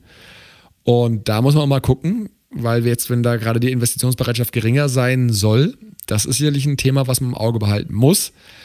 Und dementsprechend, wir haben sie beide, glaube ich, aber in dem Fall, da waren wir uns mal wieder einiger, sehr ähnlich gerankt. Ähm, du auf 12, ich auch 11. Bisher sieht es sehr gut aus, aber so ein paar kleine Fragezeichen tauchen in den letzten zwei Jahren auf. Also die Stadionsituation scheint sich jetzt tatsächlich, äh, ich sag mal, fast geklärt zu haben. Ah, das ist jetzt so ein, das kam jetzt die, ich habe ein paar Artikel nochmal, gerade Buffalo, was da rauskommt, die letzten Tage nochmal ein bisschen gelesen. Die haben sich wohl jetzt auf einen Ort geeinigt, soll wohl auch in diesem, ich glaube Orchard Park heißt das, wo, der, wo das Stadion drin ist. Da soll ein neues Stadion gebaut werden. Und da bleiben sie auch in Buffalo, soll dann nicht zu weit weg sein. Die Frage, die sich dann natürlich stellen wird, was machen sie in der Zwischenzeit, weil das soll dann drei bis fünf Jahre dauern, bis das Stadion fertig ist. Der Lease, also die, die Miete sozusagen des jetzigen Stadions, äh, hört dann, ich glaube, irgendwann demnächst auf. Und das ist die Frage, können sie da irgendwie Jahr für Jahr sozusagen drin bleiben? Wenn das nicht geht, dann müssen sie wahrscheinlich ausweichen. Da gibt es zwei Optionen. Penn State oder nochmals nach Toronto. Da hat keiner Bock drauf. Obwohl Toronto die nähere Alternative ist tatsächlich. Aber generell, die Pegulas sind natürlich auch so beliebt, weil es natürlich auch, ich sag mal, die Bills davon abgebracht haben, nicht umzuziehen. Weil es gab natürlich diesen, diese Gerüchte, dass die Bills dann nach Toronto gehen. Es gab ja diese Toronto-Serie, wo die Bills dann jedes Jahr ein paar Spiele dann auch in Toronto hatten. Das haben die dann relativ schnell beendet, als sie übernommen haben konnten dadurch natürlich die Fans auch wieder zurückgewinnen oder sozusagen auf ihre Seite ziehen und dafür sorgen, dass ja, dass die Bills, ich sag mal, einer der, der, der fanatischsten Fanmärkte eigentlich sind, obwohl es ein sehr, sehr kleiner Markt ist. Und wenn sie jetzt tatsächlich hinbekommen, dort auch noch ein neues Stadion hinzubauen, ich glaube, dann ist das eine, eine sehr coole Story. Und dann, wenn wir das nochmal machen sollten, so ein Ownership-Ranking, dann werden sie sicherlich ja, fünf Jahre down the road äh, wahrscheinlich noch ein bisschen weiter oben ranken, wenn sie nicht allzu viel kaputt machen sollten in der Zwischenzeit. Ja. Und wird sich sicherlich auch auf den Marktwert der Franchise auswirken, denn mit knapp über zwei Milliarden sind aktuell nur die Bengals weniger wert als die Buffalo Bills, aber du hast ja angesprochen, liegt natürlich auch an dem Markt, in dem sie sich bewegen. Korrekt. Deshalb momentan die Pegulas von den Buffalo Bills auf Platz 12 bei uns. Wir nähern uns den Top 10 und äh, haben jetzt noch eine Person außerhalb des ähm, auf Platz 11 und das ist Gail Benson, die aktuelle, der aktuelle Owner der New Orleans Saints. Jetzt muss ich gerade mal gucken. Ja, ich habe es ein bisschen schlechter bewertet als du, deutlich sogar. Bei mir landet es auch Rang 15, bei dir auf Rang 7. Ähm, wahrscheinlich hast du da den guten Tom Benson, ihren verstorbenen Ehemann, da noch mit eingerechnet. Ich eher weniger. Äh, Benson ist die Ownerin oder der Owner, ich weiß nicht, wie man das sagt, weil Owner ist ja eigentlich ein englisches Wort, äh, der Saints, äh, aber auch der New Orleans Pelicans, dem NBA-Team in New Orleans.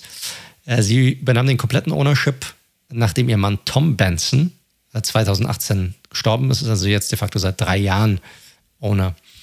Äh, sie war allerdings auch schon vor stark involviert in beiden Clubs, sodass sich ihr Mann schon 2014 dazu entschied, die komplette Kontrolle der Teams nach seinem Tod seiner Frau quasi zu überlassen.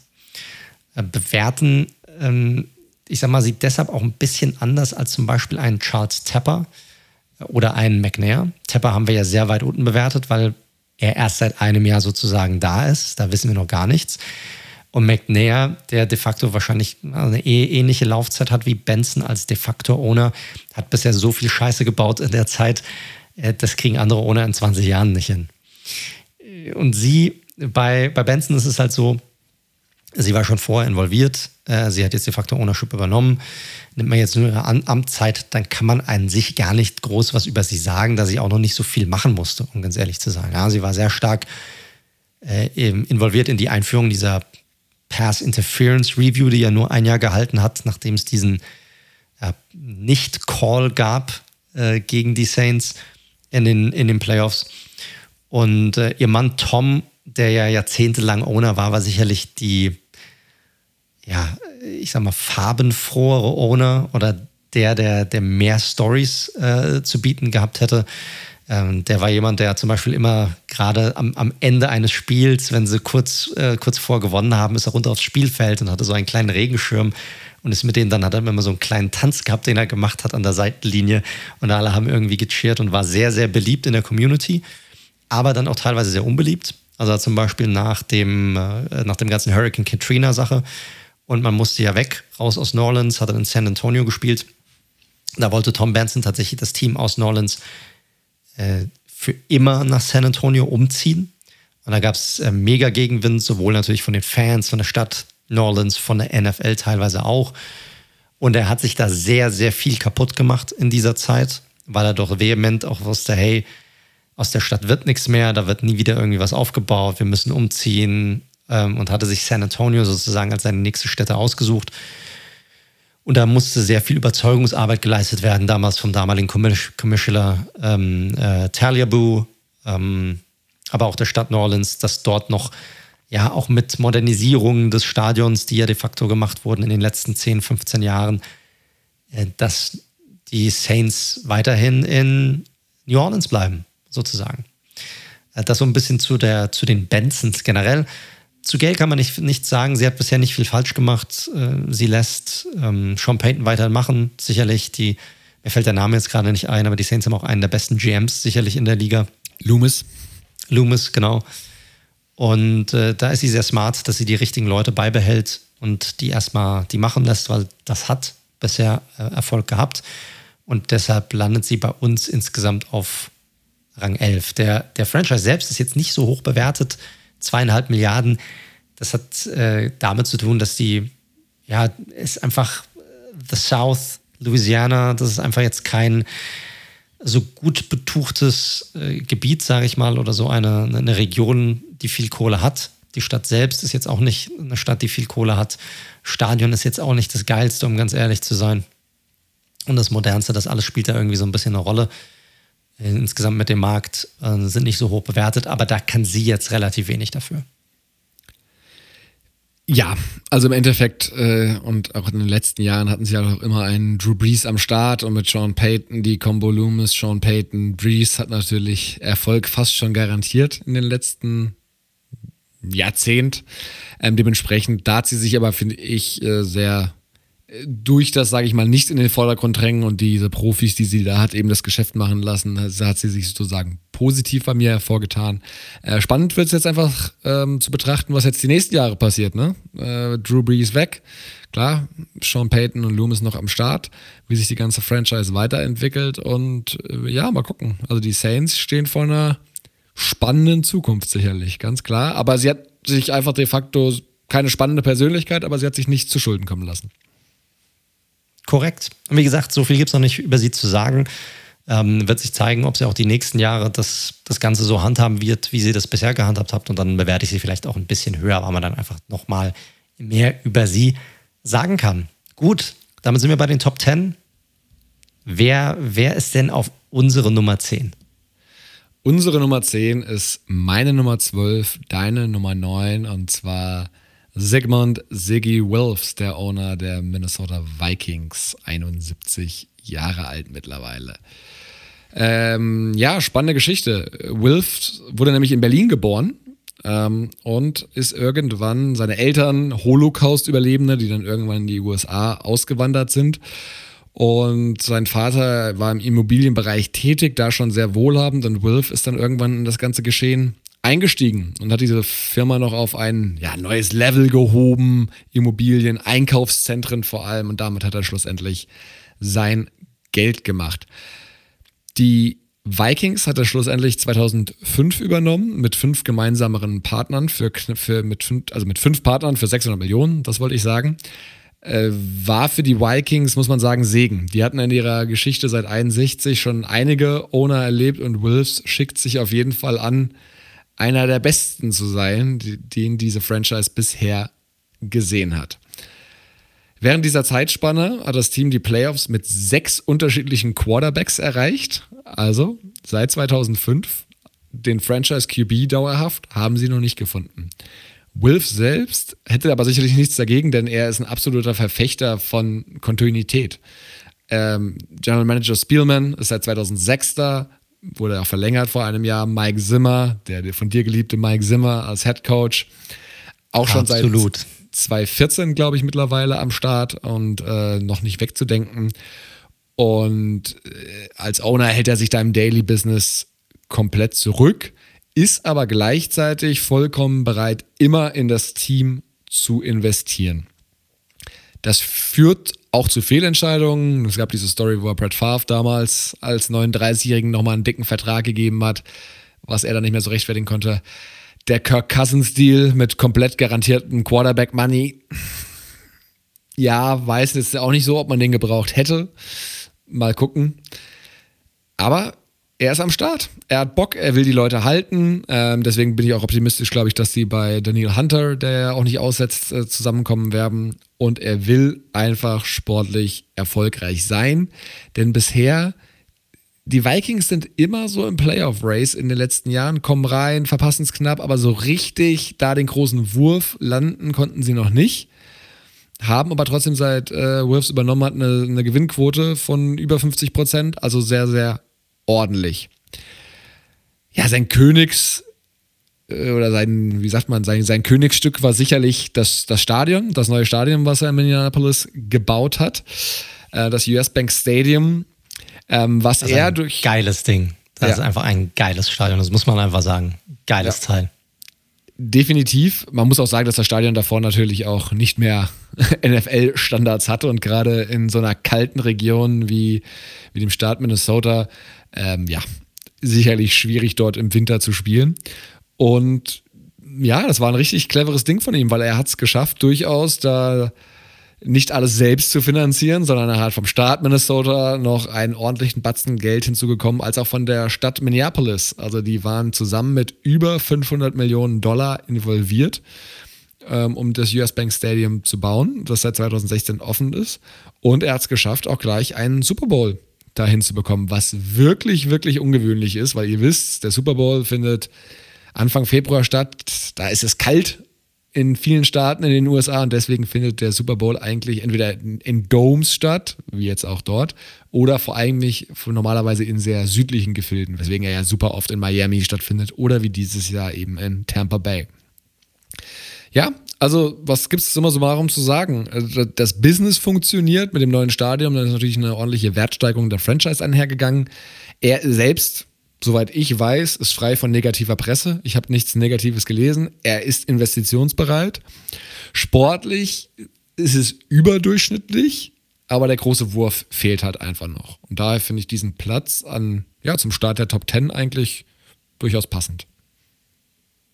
Ich kann ihm wirklich gar nichts hinzufügen. Also du hast alles gesagt, was man zu Wilfs sagen kann. Ist ein guter Owner meiner Meinung nach. Der große Wurf war jetzt noch nicht dabei. Du hast den missenden Franchise Quarterback auch angesprochen. Aber ich mag einfach, dass er auf diese Kontinuität setzt und nicht gleich bei jeder Saison, die nicht so lief, irgendwie einen Coach in Frage stellt und ihn irgendwie direkt kickt, sondern er sieht, da sind Leute, die haben Ahnung, das sind Football-Leute, die haben Ahnung, die lasse ich, die ich machen. Die haben schon gezeigt, dass sie erfolgreich sein können. Und das finde ich extrem smart. Und das, wie er das Stadion finanziert hat, ist nochmal eine ganz andere Geschichte. Das ist der Wahnsinn, wie er das hinbekommen hat, so viele Gelder einzusammeln, damit er das nicht selbst stemmen musste. Weil ganz ehrlich, die Frage ist, ob er das Team nicht irgendwo hin umgezogen hätte. wenn, wenn er das alles hätte selbst zahlen müssen. Weil da gab es tatsächlich auch Gerüchte darum, das wäre natürlich mega schade gewesen, weil die Vikings einfach nach, ja, zu Minnesota, nach Minneapolis einfach gehören. Das ist einfach so. Das sind die Vikings. Ne? Das ist kaltes Wetter, Schnee, das, das gehört einfach dazu. Und äh, hat das hinbekommen, dass es hinbekommen hat, dann eine geile Kathedrale einfach hingestellt. Also ist das Ding auch gebaut. Das ist einfach der, der Hammer. Ist ein Franchise, der mir irgendwie sehr sympathisch ist wie die meisten in dieser Division, weil es einfach sehr ja, tra traditionsreiche Clubs sind. Und er führt das gut, führt das ruhig, führt das gut. Deshalb sind für mich die Top 10 definitiv berechtigt hier. Na, dann ist es doch super, dass wir in der gleichen Division bleiben auf Platz 9. Korrekt, korrekt. Wir gehen nämlich rüber zu den von den Vikings ganz geliebten Bears. und zwar zu unserer Nummer 9, und zwar zu Virginia Hallis McCaskey. Ja, die hatten wir, ich die, hatte sie auf Rang 8, du Rang, auf Rang 12. Also auch wieder hier sehr ähnlich bewertet eigentlich. Alice McCaskey ist aktuell die älteste aller Owner in der NFL und zwar mit mittlerweile 98 Jahren. Äh, sie ist das älteste Kind vom ehemaligen Bears-Coach und Owner George Hallis, dessen Name auch die NFC Championship-Trophäe trägt. Und äh, Hallis McCaskey ist schon seit 83 Owner der Bears. Und da lebt er sowohl die erfolgreichen 80er als auch die nicht so erfolgreichen 90er Jahre mit. Ich sag mal, ab 2000 ist es so ein Mixed Bag. Ja, sie waren ja auch mal im Super Bowl eine Zeit lang, dann lief es auch gar nicht so gut. Ähm, sie ist eher so ein Hands-off-Owner, was wir ja beide eigentlich so ein bisschen befürworten, ähm, die bei den Fans ungleich, also unglaublich beliebt ist. Also jeder liebt sie. Sie ist so ein bisschen wie so eine Oma für alle. Äh, sie hat 99, ich sag mal, schon alles Operative abgegeben. Und mittlerweile steht mit Ted Phillips zum ersten Mal auch ein Team President an der Spitze der Bears, der jetzt nicht Hallis oder McCaskey heißt. Also wir haben mit den Bears hier natürlich auch ein absolutes Familienunternehmen schon seit den 30er Jahren. Ist das einfach so? 20er Jahren sogar. 20er Jahren sogar. 1920. Stimmt, Stimmt. ja. Äh, die älteste Familie, das älteste familiengeführte äh, Franchise sind die Bears. Äh, trotz der ganzen Historie haben die Bears tatsächlich erst einen Super Bowl gewonnen. Und ähm, seit 2000, das war dann in den 80ern, und seit 2010 haben sie leider auch keinen einzigen Playoff-Sieg mehr und waren auch nur zweimal überhaupt in den Playoffs. Also ich sag mal, die letzte Dekade war nicht so prickelnd für die Bears, um ganz ehrlich zu sein. Sie ist auch normalerweise deutlich treuer den Head Coaches gegenüber. Äh, aber seit äh, die Mark Trestman angeheuert hatten, wer da draußen kann sich noch an Mark Trestman erinnern? Hebt bitte die Arme. Das sind alle. Habe ich mir gedacht. Ähm, aber seit Trestman hat kaum einer mehr als drei Saisons durchgehalten. Nagy ist jetzt der Erste mit seiner vierten Saison. Aber ich sage mal ganz ehrlich, der hat auch eine Zielscheibe auf dem Rücken. Definitiv. Was das angeht. Das, das ist einfach so. Bears sind einer der besseren Franchises, was die Bewertung angeht. Dreieinhalb Milliarden. Und äh, McCaskey ist insgesamt, ich meine, sie hat sich nichts zu Schulden kommen lassen, das muss man einfach sagen. Ja, sie ist auch immer noch echt top im Kopf, also ein wandelndes äh, äh, Wiki sozusagen, was, äh, was die NFL-Historie angeht und die Football-Historie angeht. Und hat den Club eigentlich immer sehr, sehr gut geführt. Wie gesagt, sie hatte die sehr erfolgreichen 80er Jahre, wo Mike Ditka auch elf Jahre lang Coach war. Sie ist da generell sehr, sehr treu, was das, was das angeht. Und sie war smart genug, irgendwann zu sagen, hey, ich bin einfach zu alt, das Operative muss ich halt einfach abgeben. Und äh, die Frage ist halt, ob daraus dann wirklich immer die richtigen Leute Entscheidungsträger wurden. Das kann man sicherlich hier in Frage stellen. Aber sie selbst, selbst hat sich da nichts zu Schulden kommen lassen, was das, was das betrifft. Und deshalb landet sie bei uns auf Position Nummer 9. Virginia Hallis McCaskey, Owner von den Bears. Ja, ist natürlich eine geile Story mit den Bears. Seit 1920 am Start und das heißt, wir müssten jetzt mehr oder weniger fast 100 Jahre bewerten oder spätestens seit 1983 die letzten knapp 40. Da ist natürlich in, ja, einer Liga, die auf Parität ausgelegt ist, sportlich alles, alles dabei. Nichtsdestotrotz immer noch überdurchschnittlich erfolgreich. Ich finde es auch geil, dass sie eigentlich immer noch bei allen Spielen am Start ist. Ähm, immer noch, absolut. Ja. Absolut. Sie lässt sich kein Heimspiel verpassen. Und ja, deswegen super traditionsreich, sportlicher Erfolg blieb natürlich in den letzten Jahren umso mehr aus. Deswegen höher, glaube ich, wäre jetzt nicht fair gewesen, aber natürlich eine geile Franchise, kann man sich gerne mal das ein oder andere Artikelchen zu durchlesen.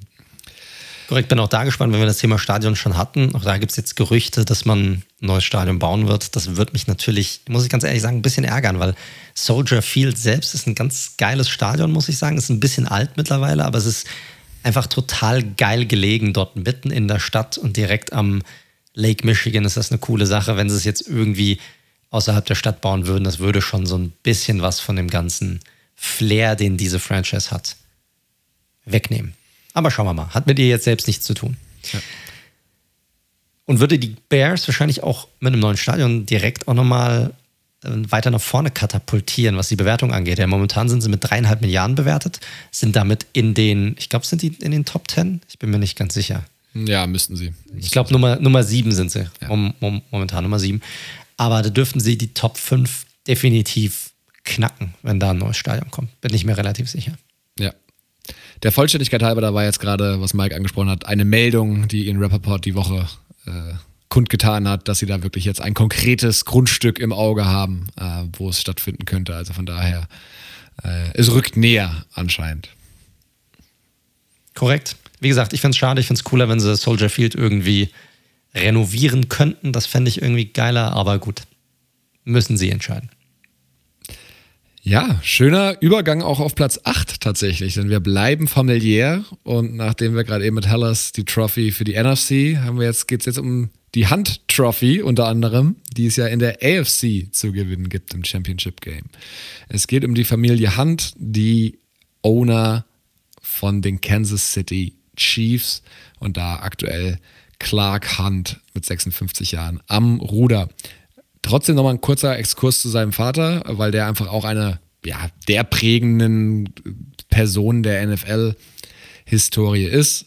Ähm, Lamar Hunt ähm, ja, hat seine Kohle damals in der, in der Ölindustrie gemacht oder sein, nee, der Vater von Lamar Hunt sozusagen hatte schon seine Kohle in der Ölindustrie gemacht und Lamar Hunt war aber immer sportinteressiert. Der wollte im Prof Profibereich, professionellen Sport irgendwas umsetzen. Und ganz, ganz netter Nugget, den ich auch nicht wusste, der Vater von Lamar Hunt, also der Opa von Clark Hunt, ähm, war die Position äh, oder die Person, die als Vorlage für J.R. Ewing, für Dallas sozusagen gedient hat.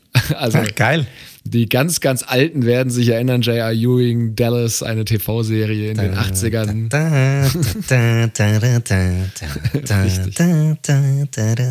Geil. Ja. Sehr geil. Also, kleiner Exkurs dahin. Äh, zurück zu Lamar Hunt. Wie gesagt, der hatte keinen Bock auf Ölindustrie und auf J.R. Ewing. Der hatte Bock auf Football und war, wie gesagt, eine der wichtigsten Persönlichkeiten und gründete 1960 die Chiefs, damals als Dallas Texans. Lange sind sie nicht in Dallas geblieben, nur drei Jahre, denn 63 erfolgte schon der Umzug nach Missouri. Ja, Kansas City liegt nicht, wie Donald Trump vermutet hat, in Kansas. Das ist nicht der Fall. Wichtig zu erwähnen. Ähm, und Lamar Hunt blieb bis 2006 Besitzer bis zu seinem Tod und dann hat die Familie übernommen und aus im Gegensatz zu Pat Bolan Estate haben sie sich mit Clark für einen ganz klaren Nachfolger entschieden, der dort sehr ruhig und gewissenhaft die Geschäfte übernommen hat. Ist wie gesagt seit 2006 CEO und, und, und Chairman. Und ja, du, was soll man sagen? Seitdem sieht es gar nicht so schlecht aus. Die Chiefs waren nicht immer eine stolze Franchise, hatten zwar durchaus unter Lamar Hand schon, hatten sie auch schon Super Bowls gewonnen, hatten dann aber auch eine lange Dürreperiode auf jeden Fall. Das muss man ganz klar sagen. Ähm, unter Clark Hans rigide, sage ich mal, war sicherlich ein ganz entscheidender Punkt die Einstellung von Good Old Andy Reid als Cheftrainer, denn seit er ihn eingestellt hat, ähm, ja, läuft es einfach ganz klar bei den Chiefs, muss man sagen.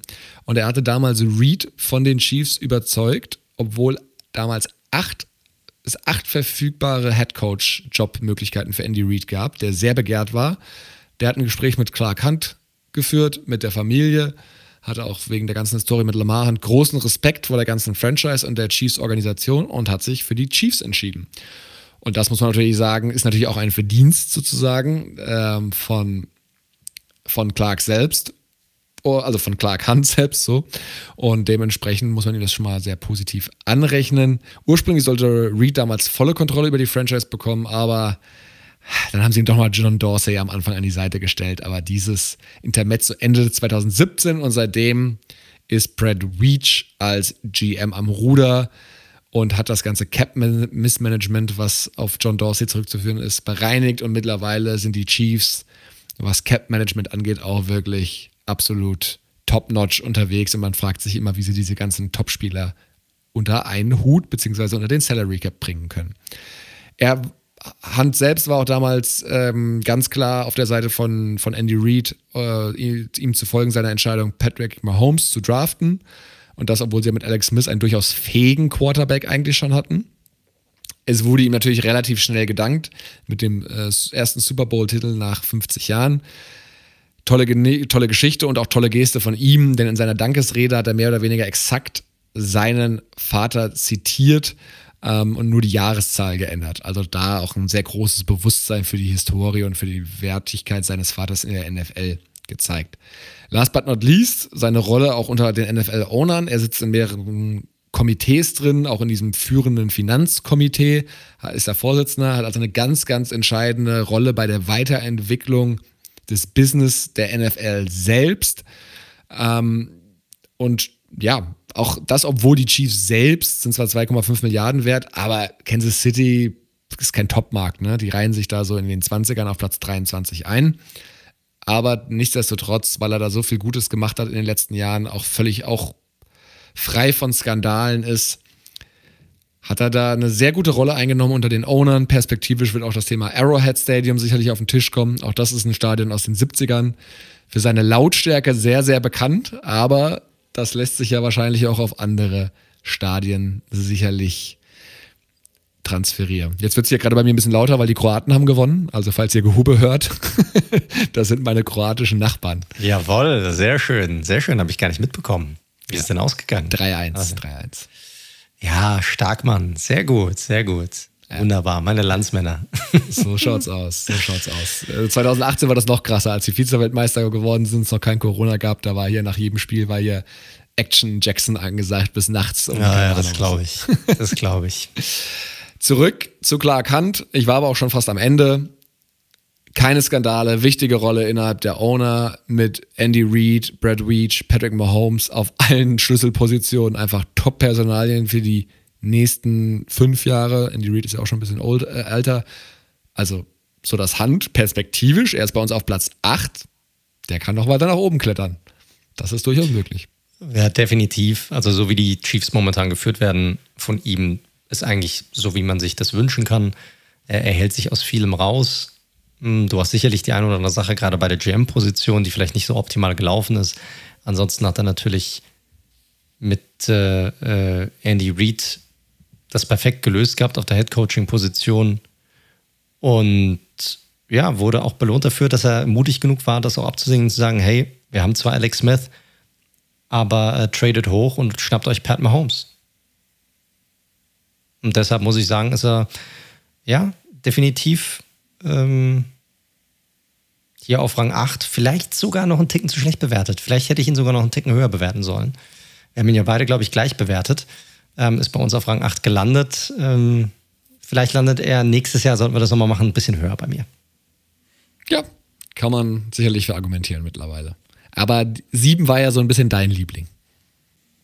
Korrekt, korrekt. Äh, da wird sich auch der liebe David sicherlich freuen.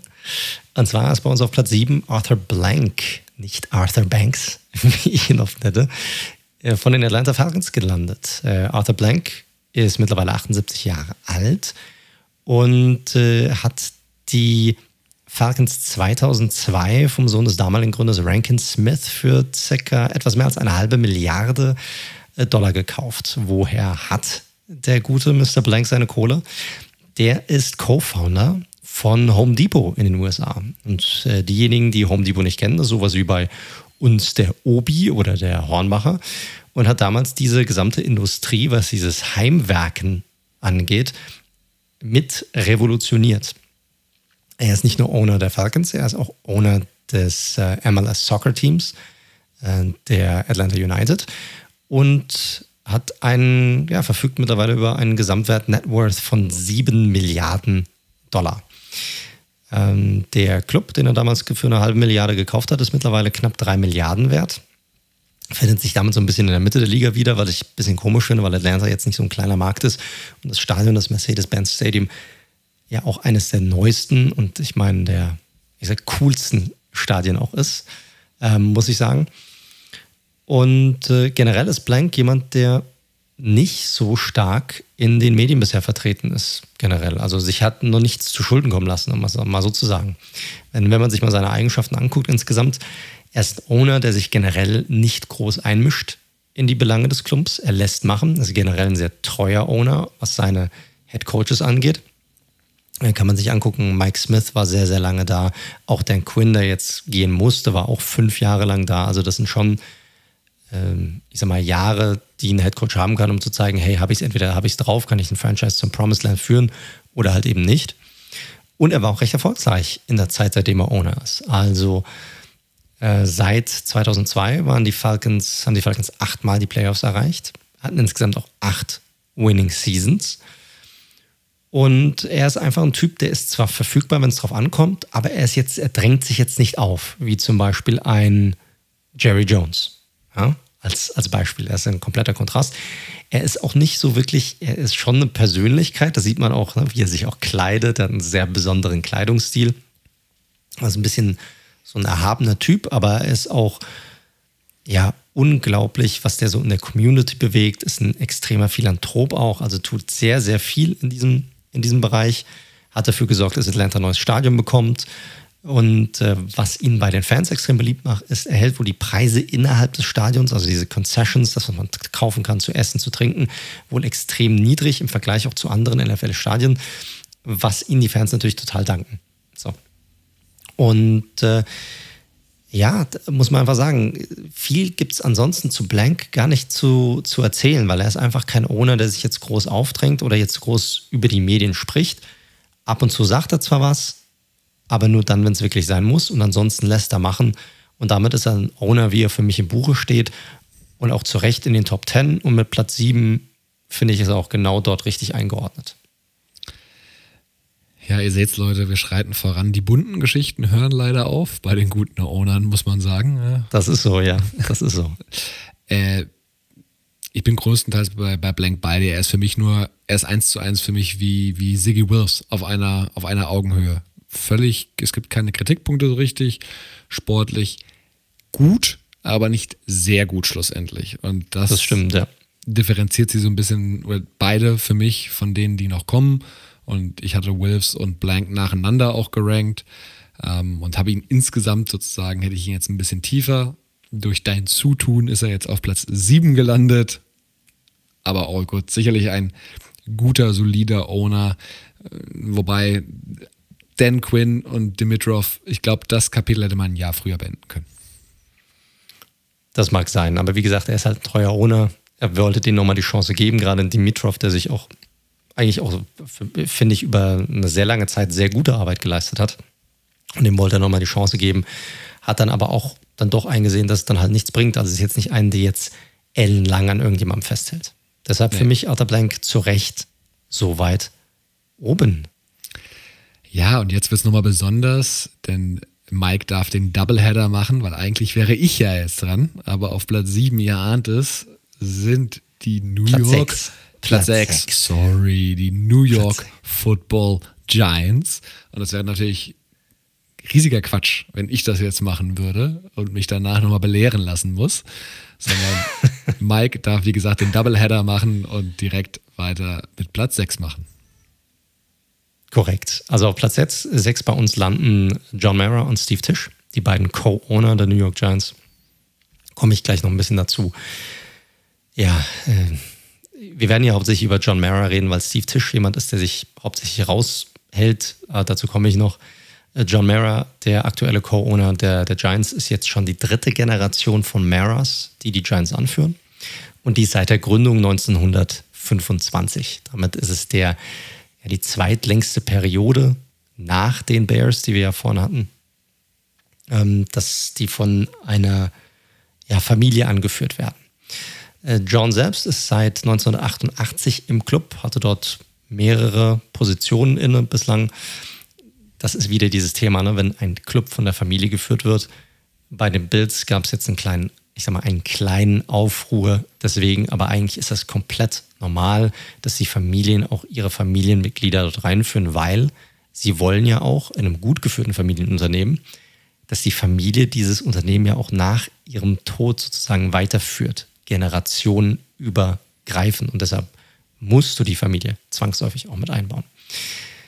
Und wie gesagt, seit 88 im Club, hat dann nach dem Tod von Malik Namara äh, 2005 Ownership der Giants oder diesen Cone Ownership 50 Prozent übernommen. Von seinem Vater Wellington.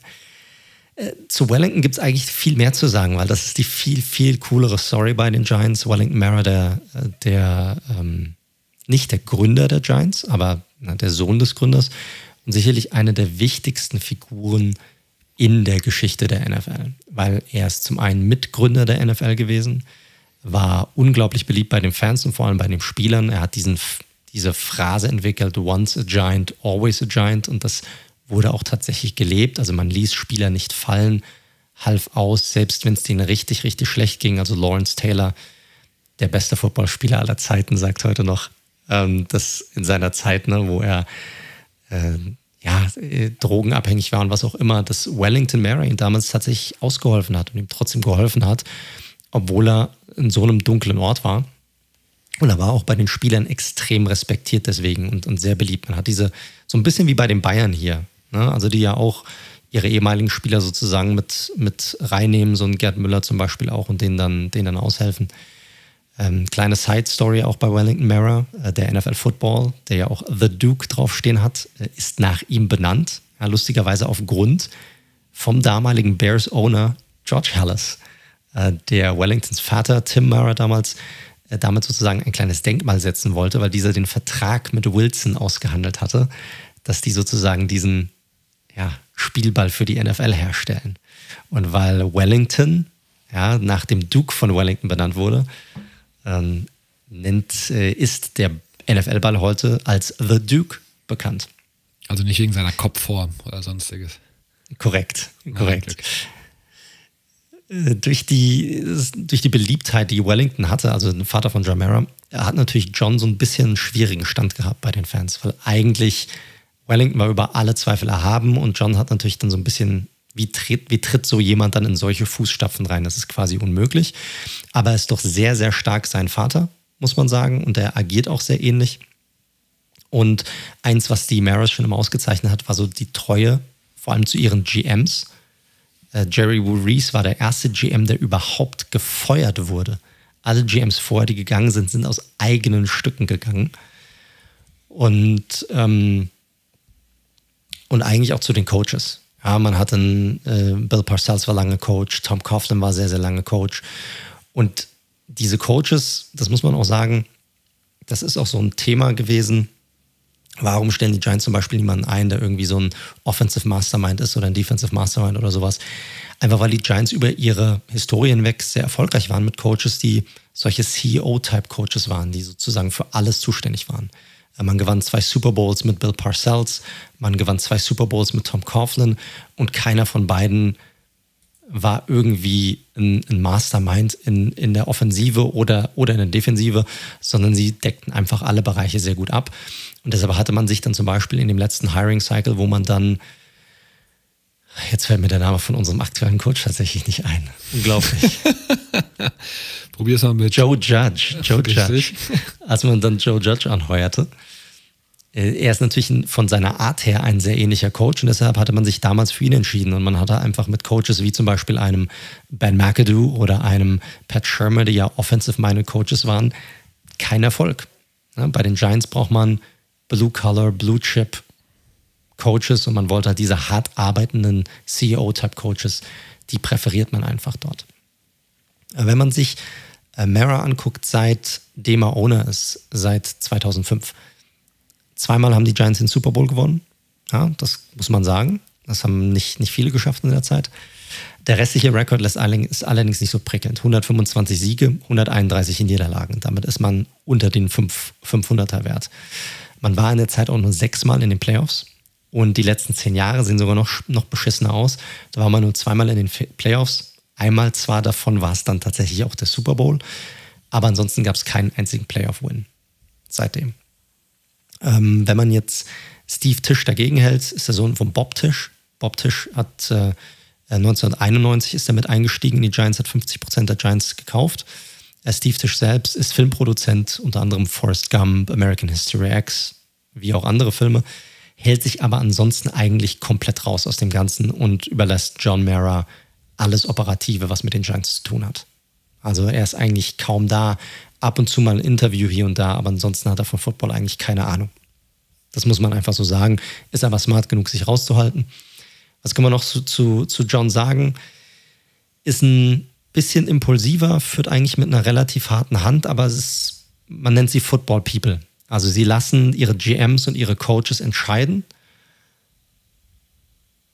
und überlassen dann denen sozusagen, mischen sich da eigentlich nicht ein am, am Ende des Tages, was mir eigentlich relativ gut gefällt. Und vielleicht hier noch ein kleiner Nugget, auch innerhalb der NFL. Also wer sich gerade bei Filmen auskennt, ähm, Kate und Rooney Mara, die beiden ähm, Schauspielerinnen, sind äh, die Nichten von John Mara, weil Johns Bruder, Bruder Tim mit der Schwester von Art Rooney, dem Owner der Pittsburgh Steelers, verheiratet ist. Also sind die beiden Owner tatsächlich sogar miteinander ja, haben eingeheiratet, sozusagen miteinander verwandt. Toll, das ist ja wie im Mittelalter, wenn da das Königshaus aus Frankreich mit dem Königshaus aus England. Korrekt. Die, bald, die beiden alteingesessenen Franchises mussten irgendwie da zusammenfinden. Genau, also mehr gibt es eigentlich nicht zu sagen. Bei uns ist es auf langen 6 gelandet, weil die eigentlich relativ emotionslos oder ich sag mal relativ ruhig das Ganze führen am Ende des Tages aber es könnte in den letzten Jahren sicherlich doch erfolgreicher gewesen sein. Das muss man einfach sagen. Aber die Frage ist natürlich auch immer, wie definierst du Erfolg? Sorry, wenn ich dir äh, kurz noch reinfläche.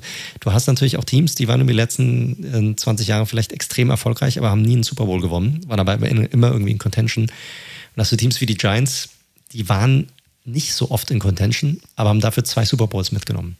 Was nimmst du hier eher? Ja, also ich bin der Typ, der sagt, ist mir egal, von mir aus geh 0 und 16, neun Jahre, wenn du mir einmal den Super Bowl gibst, anstatt zehn Jahre lang 10 und 6 zu sein, aber nichts mitzunehmen. Das ist halt so ein bisschen das Ding. Das, das muss man halt sagen.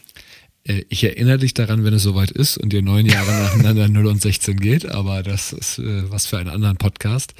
Wir haben sie auch nicht weit auseinander. Ich habe die Mirrors ein bisschen äh, oder die Combo Mara Tisch ein bisschen tiefer auf Platz 9, weil ich jetzt äh, einfach auch finde, dass die letzten ja, drei, vier Jahre halt auch wieder nicht so prickelnd waren. Ne? Ähm, es waren halt schon jetzt drei. Wenn es drei, vier Jahre wären. ja, eigentlich seit dem Super Bowl gewinn. Aber jetzt die letzten Jahre nochmal hat man natürlich überhaupt keine Konstanz auf der wichtigsten Position, auf der Head Coach, auf der Head Coach Position. Die Transition von Eli, klar, sowas ist nicht einfach. Ähm, ging natürlich jetzt auch nicht ganz smooth. Gettleman gab es wohl Uneinigkeit, was man so gelesen hat. Was der eine will, was der andere will. Aber mein Gott, wir reden hier von Platz 5 einmal und Platz 9 von mir einmal. Also so dramatisch ist die Situation dann schlussendlich ja noch nicht. Korrekt, korrekt. Und hoffentlich wird es jetzt besser mit Judge. Wir werden sehen. Wir werden sehen. Die nächste Saison wird auf jeden Fall wegweisend sein. Gut, damit aber genug von den Giants. Kommen wir in unsere Top 5 hinein. Ja, und äh, da steigen wir ein mit den Seattle Seahawks, was wahrscheinlich einige der Seahawks-Fans schon lange erwartet haben. Ähm, ich habe es jetzt mal unter die Allens sozusagen zusammengefasst. Aktuell Owner Judy Allen, 62 Jahre alt, die Schwester von Paul Allen, seines Zeichens Microsoft-Mitbegründer, ja, Multimilliardär, einer der, reicheren Owner auf jeden Fall, der die Seahawks 1997 für 200 Millionen gekauft hat und damit eine neue Ära eingeleitet hat, muss man ganz klar sagen. Die Seahawks bis dahin, ja, nicht so super relevant. Und äh, heute ist die Franchise auch mittlerweile mehr als 3 Milliarden wert und im Liga-Mittelfeld angekommen. Seine Schwester Judy hat 2018 nach Pauls Tod übernommen und ist, wie gesagt, jetzt äh, Vorsitzende der Franchise. aber wie gesagt, ich fasse das mal so ein bisschen äh, zusammen, wie ich es ja auch schon bei ein, zwei anderen gemacht habe, weil das kann man, glaube ich, ist nicht so ganz trennscharf in meiner Meinung. Deswegen nochmal zurück zum guten Paul. Paul Allen, mit ihm kam Stabilität einfach zurück. Ähm, die Seahawks waren ja auch so ein Team, was so ein bisschen Conference-Hopping vorher betrieben hat. Und äh, in den 2000er Jahren kam dann einfach mal mehr Stabilität rein. Äh, mit Coach Holmgren, mit den Quarterbacks Hasselback sind sie dann wirklich vorangekommen. Und natürlich spätestens mit dem Draft von Russell Allen hat sich ja die ganze Franchise nochmal auf ein anderes Level gehoben. Zudem hat äh, unter der Rigide von Allen haben sie ins äh, Century Linkfield sich bewegt, also sprich in ein neues Stadion. Und das war natürlich auch ein ganz klares Upgrade. Und die Seahawks-Fans wissen es, das Stadion eins der lautesten in der ganzen NFL. Da gibt es ja auch immer diesen schönen Dezibel-Messer. Ähm, also der zwölfte Mann sozusagen auf dem Feld. Dreimal wurde unter Allen der Super Bowl erreicht, 2005, 2013 und 2014 und 2014 dann eben auch gewonnen. Er hat sehr treu sozusagen immer festgehalten an dem Head Coach Pete Carroll, der damals seine dritte Chance als NFL Head Coach bekommen hat. Und seitdem, das hatten wir ja auch schon mal, noch keine Losing Season mit den Seahawks hatte. Und das Duo mit John Schneider, wo Carroll sicherlich der stärkere Part ist in dieser Combo, funktioniert in den letzten Jahren grundsätzlich auch gut, auch wenn wir sprechen es ja auch immer mal wieder an während der Saison, es durchaus hier und da Kritikpunkte gibt, was den Spielstil und auch die Drafts vor allem angeht. Ja, aber was gibt es ansonsten noch zu sagen? Also äh, über Paul Allen gibt es eigentlich nur Positives zu sagen auf allen Ebenen. Er war, wie ehemalige Mitarbeiter gesagt haben, immer im Background als Owner, hat die Football Guys das ganze Geschäft und die ganzen ähm, Personalentscheidungen treffen lassen, war wirklich nie in den Headlines, war aber auch immer da, wenn es was gebraucht hat. Das ist ja auch nicht so, dass das hier bei jedem Owner so ist.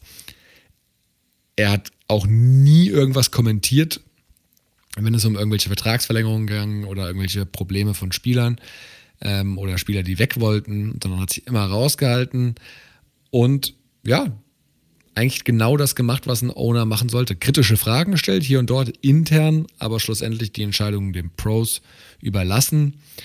Und der Erfolg, wie gesagt, gibt ihm ja komplett recht. Und alle, die mit ihm zusammengearbeitet haben, waren sehr, sehr angetan, mit ihm zusammengearbeitet haben zu dürfen. Er ist, das kommt noch hinzu, er ist natürlich absoluter Philanthrop auch, hat beispielsweise einmal auf einen Schlag mal 100 Millionen Dollar im Kampf gegen Ebola gespendet. Das ist nur ein Beispiel.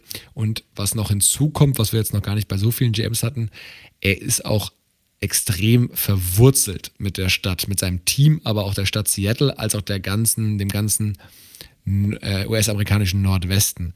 Also er hat ja auch die Portland Trailblazers, die ja ähm, in Oregon sind. Er hat das Fußballteam, die Seattle Sounders. Und ja, ist da, war da immer, war Paul Allen da eine absolute Identifikationsfigur.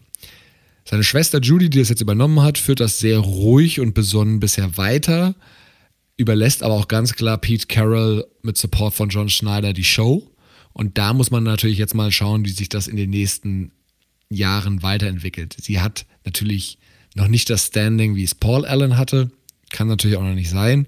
Und mal gucken, wie sich diese Franchise auch mit der ganzen Russell Wilson-Situation weiterentwickelt. Im Moment scheint ja da so ein bisschen die Friedenspfeife geraucht worden zu sein.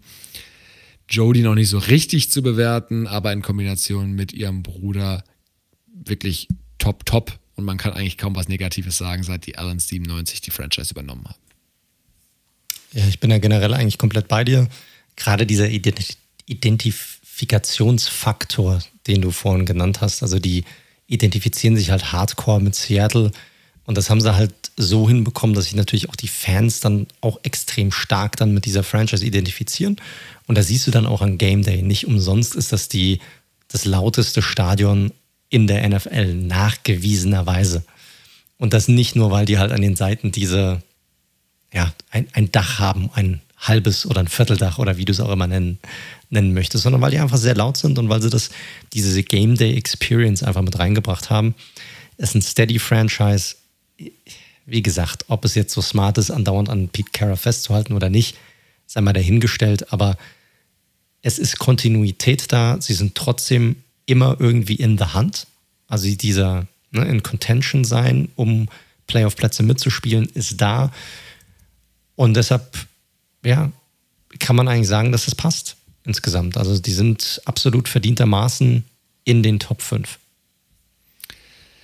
Gut, dann darf auch ich einen Doubleheader hinlegen, damit sich das Ganze natürlich ausgleicht. Und wir kommen zu sozusagen die besondersten Owner, muss man ganz klar sagen, nämlich die Packers. Die Packers, das wissen vielleicht einige von euch, haben nämlich gar keinen Owner, sondern werden seit 1923, wo die Green Bay Packers Incorporate gegründet und gehören einfach den Anteilseignern. Also es gibt kein ein Owner, sondern ein ganz besonderes System, was eben wirklich ja, wie ein Verein geführt wird mit mehreren Gremien, die schlussendlich einen Teampräsidenten immer wieder wählen, was aktuell Mark Murphy ist, der sozusagen aktuell der oberste Entscheidungsträger ist und die Packers bei entsprechenden Owner-Meetings etc. vertritt.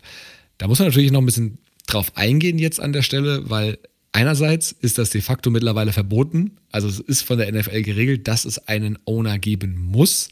Die Packers werden einfach als Ausnahme geduldet, weil es sie schon so lange gibt, weil es sie seit 1923 schon gibt. Ihr könnt auch keine Aktien kaufen, ihr müsst gar nicht danach suchen. es ist auch nicht wie eine normale Aktie, die du irgendwie handeln kannst jede Woche oder mit Gewinn, Verlust. Du kannst sie auch nicht so einfach wieder verkaufen, du kannst sie sozusagen nur wieder zurückgeben an die Franchise selbst. Ähm, es ist eine absolute Non-Profit-Struktur und wenn du Shareholder bist ähm, und davon, ähm, also insgesamt gibt es über 5 Millionen Shares, hast du jetzt auch keine krassen Sonderrechte. Du bist, kriegst noch nicht mal ähm, Vorzugstickets für, ähm, fürs Stadion. Also es ist wirklich eine sehr, sehr spezielle Situation. Könnt ihr euch gerne mal in Ruhe durch, durchlesen, was die Rechte da sind. Aber es ist auf jeden Fall nicht mit einer normalen Aktie zu vergleichen. Das letzte Mal wurden neue Shares 2011 ausgegeben, als das Lambo Field erweitert werden musste. Aber grundsätzlich ist das nicht dauerhaft zum Verkauf und ihr kriegt auch keine Dividenden oder sonstiges dafür. Ist natürlich eine sehr, sehr spezielle Struktur, muss man sagen. Ähm, einziger Nachteil ist natürlich, es gibt natürlich nicht diesen einen starken Mann, sondern es muss halt alles immer basisdemokratisch, wie in einem Verein eben auch abgestimmt werden. Das ist grundsätzlich nicht schlecht, kann aber mal, wenn es irgendwie im Front Office nicht so hundertprozentig läuft, kann es die Sache ein bisschen lähmen, weil man natürlich, wie gesagt, die, die Gremienstruktur einhalten muss. Dementsprechend kann man natürlich jetzt über die Packers, es hat einfach so viel Charme, dass wir uns, glaube ich, beide entschieden haben, sie sehr, sehr hoch zu ranken. Das ist die eine Geschichte. Die andere ist aber auch, dass diese Struktur maßgeblich dafür verantwortlich ist, dass die Packers überhaupt noch dort sind, wo sie sind. Weil in Wisconsin auf keinen Fall würden sie sonst äh, dort noch an der Stelle bleiben. Das wär, der Markt ist viel zu klein, aber durch diese besondere Struktur sind sie eben noch da. Und die Packers hatten ja auch immer sportlichen Erfolg fast, der, seit sie in der NFL eben da sind. 13 Titel insgesamt, vier in der Super Bowl-Ära, 25 Mal Playoffs, 460 Mal gewonnen. Mehrere Legenden sozusagen gehabt, von Curly Lambeau bis zu Vince Lombardi krasse Quarterbacks mit Brett Favre, Bart Starr, Aaron Rodgers, eine krasse Gewinnquote. Ja, und deswegen ist diese Franchise für uns super geführt, weil super erfolgreich, weil super demokratisch und hiermit auf Platz 4. Ja, ich, ich, stimme in allem zu. Kann ihm auch gerade vom Detail her jetzt nicht mehr groß was, groß was hinzufügen. Du hast es den Charme genannt. Das ist einfach das, was hier die, was hier die, die Rolle für mich auch gespielt hat, dass einfach die, ja, es, es gibt keinen de facto Owner, sondern die Fans sind die Owner hier. Das macht das Ganze so besonders. Ich glaube, der einzige Grund, warum sie für mich nicht noch weiter oben gelandet bin, ich hatte sie ja einen Platz schlechter als du, bei mir waren sie auf, auf, auf Nummer vier, ist halt einfach, dass natürlich es macht es schwieriger, schnelle Entscheidungen zu treffen. Und es macht es natürlich auch schwieriger in einer Organisation, auch die Organisation selbst zu verändern. Ja, es alles dauert ein bisschen länger, weil alles durch Gremien durchgereicht werden muss. Du kannst nicht einfach mal so eine Entscheidung treffen. Das ist ja bei einem regulären Ownership, wie wir ihn in der NFL sehen, einer quasi Diktatur, anders. Da kannst du viel schneller Entscheidungen treffen, wenn was nicht passt, fliegst du, weg bist du, kommt halt hier ein anderer rein. Das ist hier nicht so möglich. Das heißt, wenn du einmal eine Strategie festgelegt hast, ähm, dann musst du die auch wahrscheinlich über die nächsten vier, fünf, sechs Jahre durchziehen, weil einfach so, sie einfach so zu ändern, das ist, wird in der Struktur nicht möglich sein. True, true. Wen hast du denn vorgezogen? Wer ist denn dein Platz 3? Bei mir auf Platz 3 landet tatsächlich Art Rooney, der zweite von den Pittsburgh Steelers. 68 Jahre alt ist der Mann mittlerweile. Steelers sind ja ein, ja, ein sehr alter, ein sehr traditionsreicher Franchise. Schon in den Anfang der 30er gegründet waren zuerst die Pirates, wurden dann umbenannt in die Steelers in den 40er Jahren. Und äh, Art Rooney ist der Enkel von Steelers ähm, Gründer Art Rooney Senior, der auch der Chief genannt wurde. Äh, ist seit 2003 Teampräsident und erhielt aber schon vor dem Tod seines Vaters Dan Rooney 20 Prozent der Anteile der Steelers. Äh, seit dem Tod des Vaters ist aber mittlerweile Majority Owner der, der Steelers, ist ein Typ, der insgesamt sehr aktiv ist in der Community, engagiert sich in, in Pittsburgh und der äh, Umgebung in Pennsylvania extrem stark. Es sind viele Charities dabei innerhalb der NFL, in extrem vielen Gremien, um die NFL generell voranzubringen und vor allem auch das Thema Minorities, Minority Hiring reinzubringen. Wir kennen alle die sogenannte Rooney Rule, ja, die ja äh, von, von seinem Vater damals äh, auch, auch schon ähm, äh, gepusht wurde, mit reingebracht wurde in die NFL, dass Minority-Kandidaten definitiv zu einem Interview eingeladen werden müssen, bevor eine äh, finale Entscheidung getroffen wird. Und wenn man sich so seine Trades anguckt, in, insgesamt als Owner, ähm, er hat ähnlich wie seine Vorgänger, wie sein Vater vorher und wie sein äh, Großvater vorher auch, bisher nur einen einzigen Head Coach angeheuert. Das war Mike Tomlin. Ja, damit war er bisher extrem erfolgreich. Er hat einen Rekord, seitdem er äh, Owner ist, von 180 Siegen und nur 102 Niederlagen hat elfmal die Playoffs erreicht, zweimal den Super Bowl gewonnen. Und die Steelers sind Middle of the Pack mit drei Milliarden bewertet. Und ansonsten ist er ein sehr, ist ein ähnlich wie John Mara, jemand, der sich jetzt nicht groß einmischt, der aus den Medien draußen bleibt, nur wenn es unbedingt sein muss. Ja. Und deshalb eigentlich ähnlich wie sein Vater, sein Großvater vorher, den Franchise weiter mit sehr viel Kontinuität und ruhiger Hand führt. Und deshalb absolut zu Recht auf, auf Rang 3. Die Steelers selbst, da könnte man einen kompletten eigenen Podcast machen über die gesamte Historie dieses Clubs. Aber was Art Rooney hier macht, ist einfach das fortzuführen, was, was schon vorgemacht wurde und das macht er extrem gut. Wir bewegen uns mittlerweile in den Top 3 und das sind, da waren wir auch alle sehr einig. Da ist jetzt keiner mehr dabei, den der eine deutlich schlechter hat als den anderen. Deswegen kann ich über die Steelers natürlich auch nichts Negatives sagen. Leute, ich weiß, ihr mögt es, wenn wir kontrovers diskutieren, aber wenn man einer Meinung ist, kann man es ja auch nicht künstlich herbeizaubern. Und hier, wenn Korrekt. wir hier was anderes sagen würden, wäre es halt einfach inhaltlich Quatsch. Deswegen lass uns da nicht aufhalten, sondern lass uns weitergehen zu einem, den ich nochmal höher gerankt habe, aus dem Grund, weil er nicht nur das fortsetzt, was seine Vorgänger gemacht haben, sondern wirklich einen eigenen Footstep sozusagen da gesetzt hat. Und das ist für mich bei den Ravens Steve Bisciotti, der seit 2000 Owner der Baltimore Ravens ist. Hat seine in der Kohle, in der Personalvermittlungswirtschaft gemacht vor allem. Das ist jetzt aber nicht weiter wichtig, ist auf jeden Fall ausreichend mit Geld versorgt, wie alle Owner, und hat die Ravens schlussendlich in zwei Chargen übernommen für insgesamt 600 Millionen Dollar.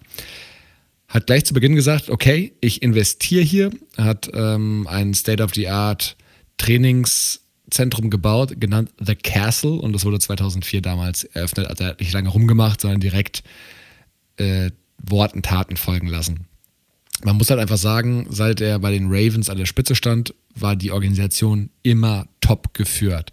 Erst mit Ozzy Newsom, als General Manager, einem der besten Drafter der Liga überhaupt. Ähm, auch hier die Weitsicht gehabt, denn der aktuelle GM Eric DeCastro war Newsoms Assistent und schon 2008 haben sie drüber gesprochen, wie man perspektivisch so die Nachfolge von Newsom aufbauen könnte. Also mit extremer Weitsicht. Newsom ist ja nur noch als Berater sozusagen für die Ravens tätig. Und wenn ihr nichts über ihn wisst aus Newsom, lest mal nach. Wirklich absoluter Highlight General Manager, kann man nicht anders sagen. Ähm, Newsom zusammen mit Bisciotti hat auch gegen, ja, oder zur Überraschung viele John Harbaugh damals 2008 als Head Coach verpflichtet, der vorher nämlich nur ja, so Erfahrungen im Bereich der Special Teams hatte. Und das war durchaus ungewöhnlich damals. Also er war kein, hatte keine Head Coach Erfahrung und war jetzt auch nicht ein erfolgreicher OC oder DC. ja, 2008 bis 2021 der gleiche Head Coach. Das lässt schon mal vermuten, da ist ja dem einiges gut gelaufen und das ist natürlich auch so. Ähm, sie haben den Super Bowl gewonnen, wie ihr ja wisst, unschwer. Das ist die sportliche Geschichte. Generell eine Siegquote von fast 60 Prozent in 16 Saisons, nur drei Losing Seasons und zehnmal die Playoffs erreicht. Zudem gemeinsam mit Newsom und DaCosta auch sehr früh schon das Thema Analytics und Datenmodelle, moderne Datenmodelle eben angewandt und darüber, über so ein bisschen mathematischen Ansatz, die Franchise weiterzuentwickeln. Und so kamen sie auch dazu, dass sie von einem Quarterback wie Joe Flacco aufgrund der Analyse, die sie getätigt haben, auf einen Quarterback wie Lamar Jackson gekommen sind. Biscotti selbst als Typ redet nicht oft über seine Franchise. Es gibt einmal im Jahr, ist er dabei bei der Abschluss-PK, ordnet da verschiedene Sachen ein. Hat da beispielsweise auch an Harbaugh nie gezweifelt, als der mal mit, mit einer mittelprächtigen Saison rausgelaufen ist. Antwortet, steht dann aber auch Rede und Antwort. Also druckst nicht rum, sondern ist wirklich fit in den ganzen Fragen, hat klare Antworten, macht das aber wirklich nur einmal im Jahr und hält sich ansonsten eben zurück. Ansonsten als Typ, sonst wäre er nicht so hoch gerankt, völlig frei von irgendwelchem Trouble, großer Wohltäter in der Region, in Baltimore natürlich total beliebt, setzt auf Kontinuität und die Ravens, das zahlt sich auch finanziell aus, sind mittlerweile drei Milliarden wert. Also sprich, seit er sie übernommen hat, hat sich der Wert verfünffacht. Und ja, daher unsere Nummer zwei, Steve Bisciotti.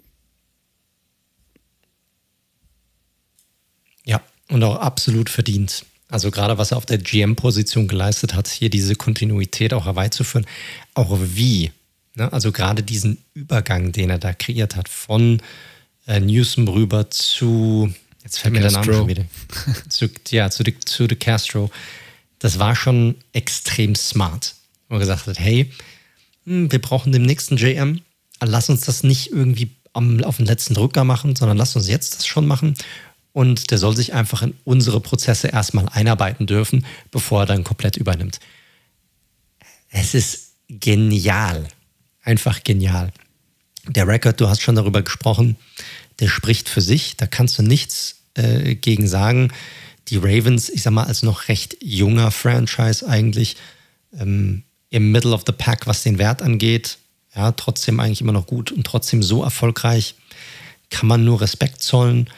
Er ist als Owner auch jemand, dem, wie gesagt, er steht jetzt nicht im, Ram im Rampenlicht, finde ich auch positiv.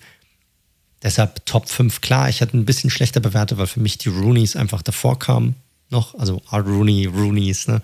Ist natürlich immer die Sache, wie du da drauf guckst am Ende des Tages. Aber ich habe auch kein Problem damit, dass er jetzt bei uns hier insgesamt auf Rang 2 eingelaufen ist. Und letzte kleine Geschichte, regionale Verbundenheit. Er ist nämlich auch in einem Vorort von Baltimore geboren und dementsprechend natürlich der Stadt auch sehr verbunden. Korrekt, korrekt. Gut, das war unsere Nummer zwei und Leute, ihr wisst alle, wer die Nummer eins ist, weil das ist der einzige, den wir bisher noch nicht besprochen haben. Und es sollte eigentlich von vornherein relativ klar gewesen sein, um ganz ehrlich zu sein. Denn Nummer eins ist ganz klar Robert Kraft, der Owner der New England Patriots. Und der war die Nummer eins für, von uns beiden. Und ich glaube, das war, ich, ich kann jetzt nur für mich sprechen, Daniel, aber es war noch nicht mal eine enge Sache. Hier. Die Super Bowls sprechen für sich. Korrekt. Robert Kraft, äh, sieben Milliarden schwer, der Gute. Ja, also ordentlich Kohle hat er. Ist der Owner der Patriots und ihm gehört The Kraft Group, äh, was hauptsächlich eine Firma ist, die über äh, Verpackungen, aber auch viel Private Equity ihre Kohle gemacht hat. Ähm, Kraft ist, wie gesagt, unsere Nummer eins und nicht im Ansatz gab es hier irgendwie ein engeres, engeres Rennen.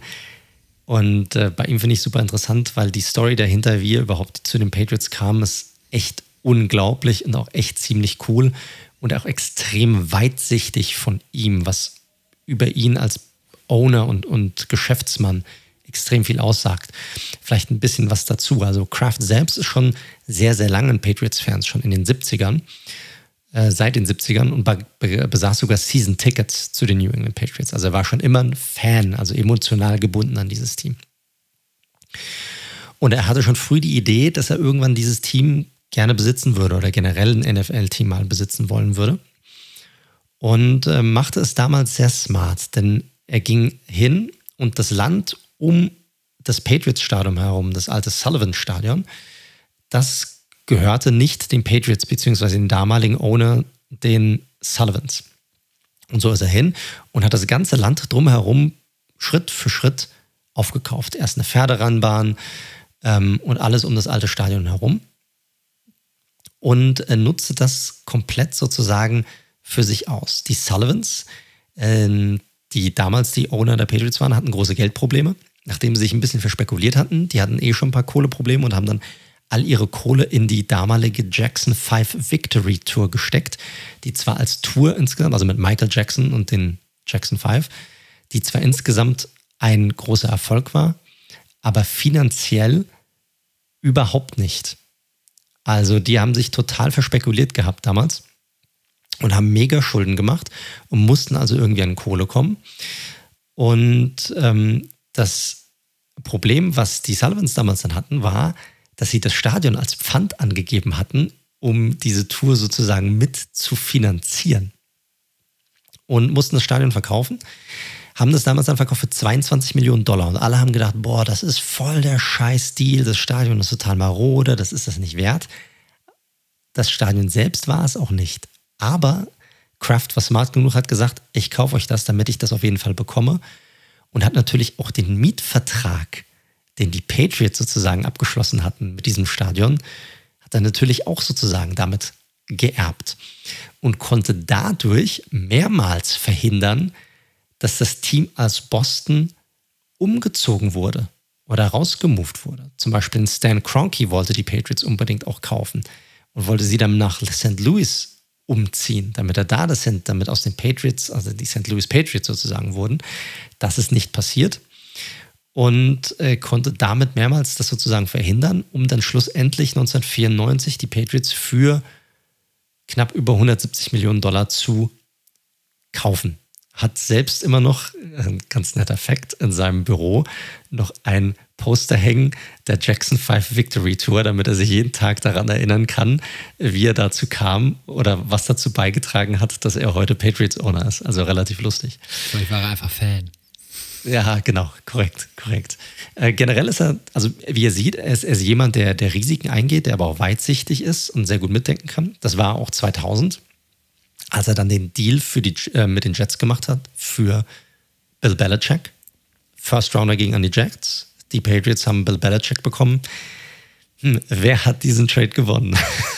Hm. Gut, Belichick hat die Jets damals auch krass unter Druck gesetzt, nachdem er den Job von Parcells übernommen hatte und einen Tag später hat er seine ähm, seine Resignation abgegeben, sozusagen. Auf einem äh, kleinen äh, Taschentuch hat er es drauf geschrieben gehabt. Und äh, die Jets haben da aber doch Kompensation dafür bekommen.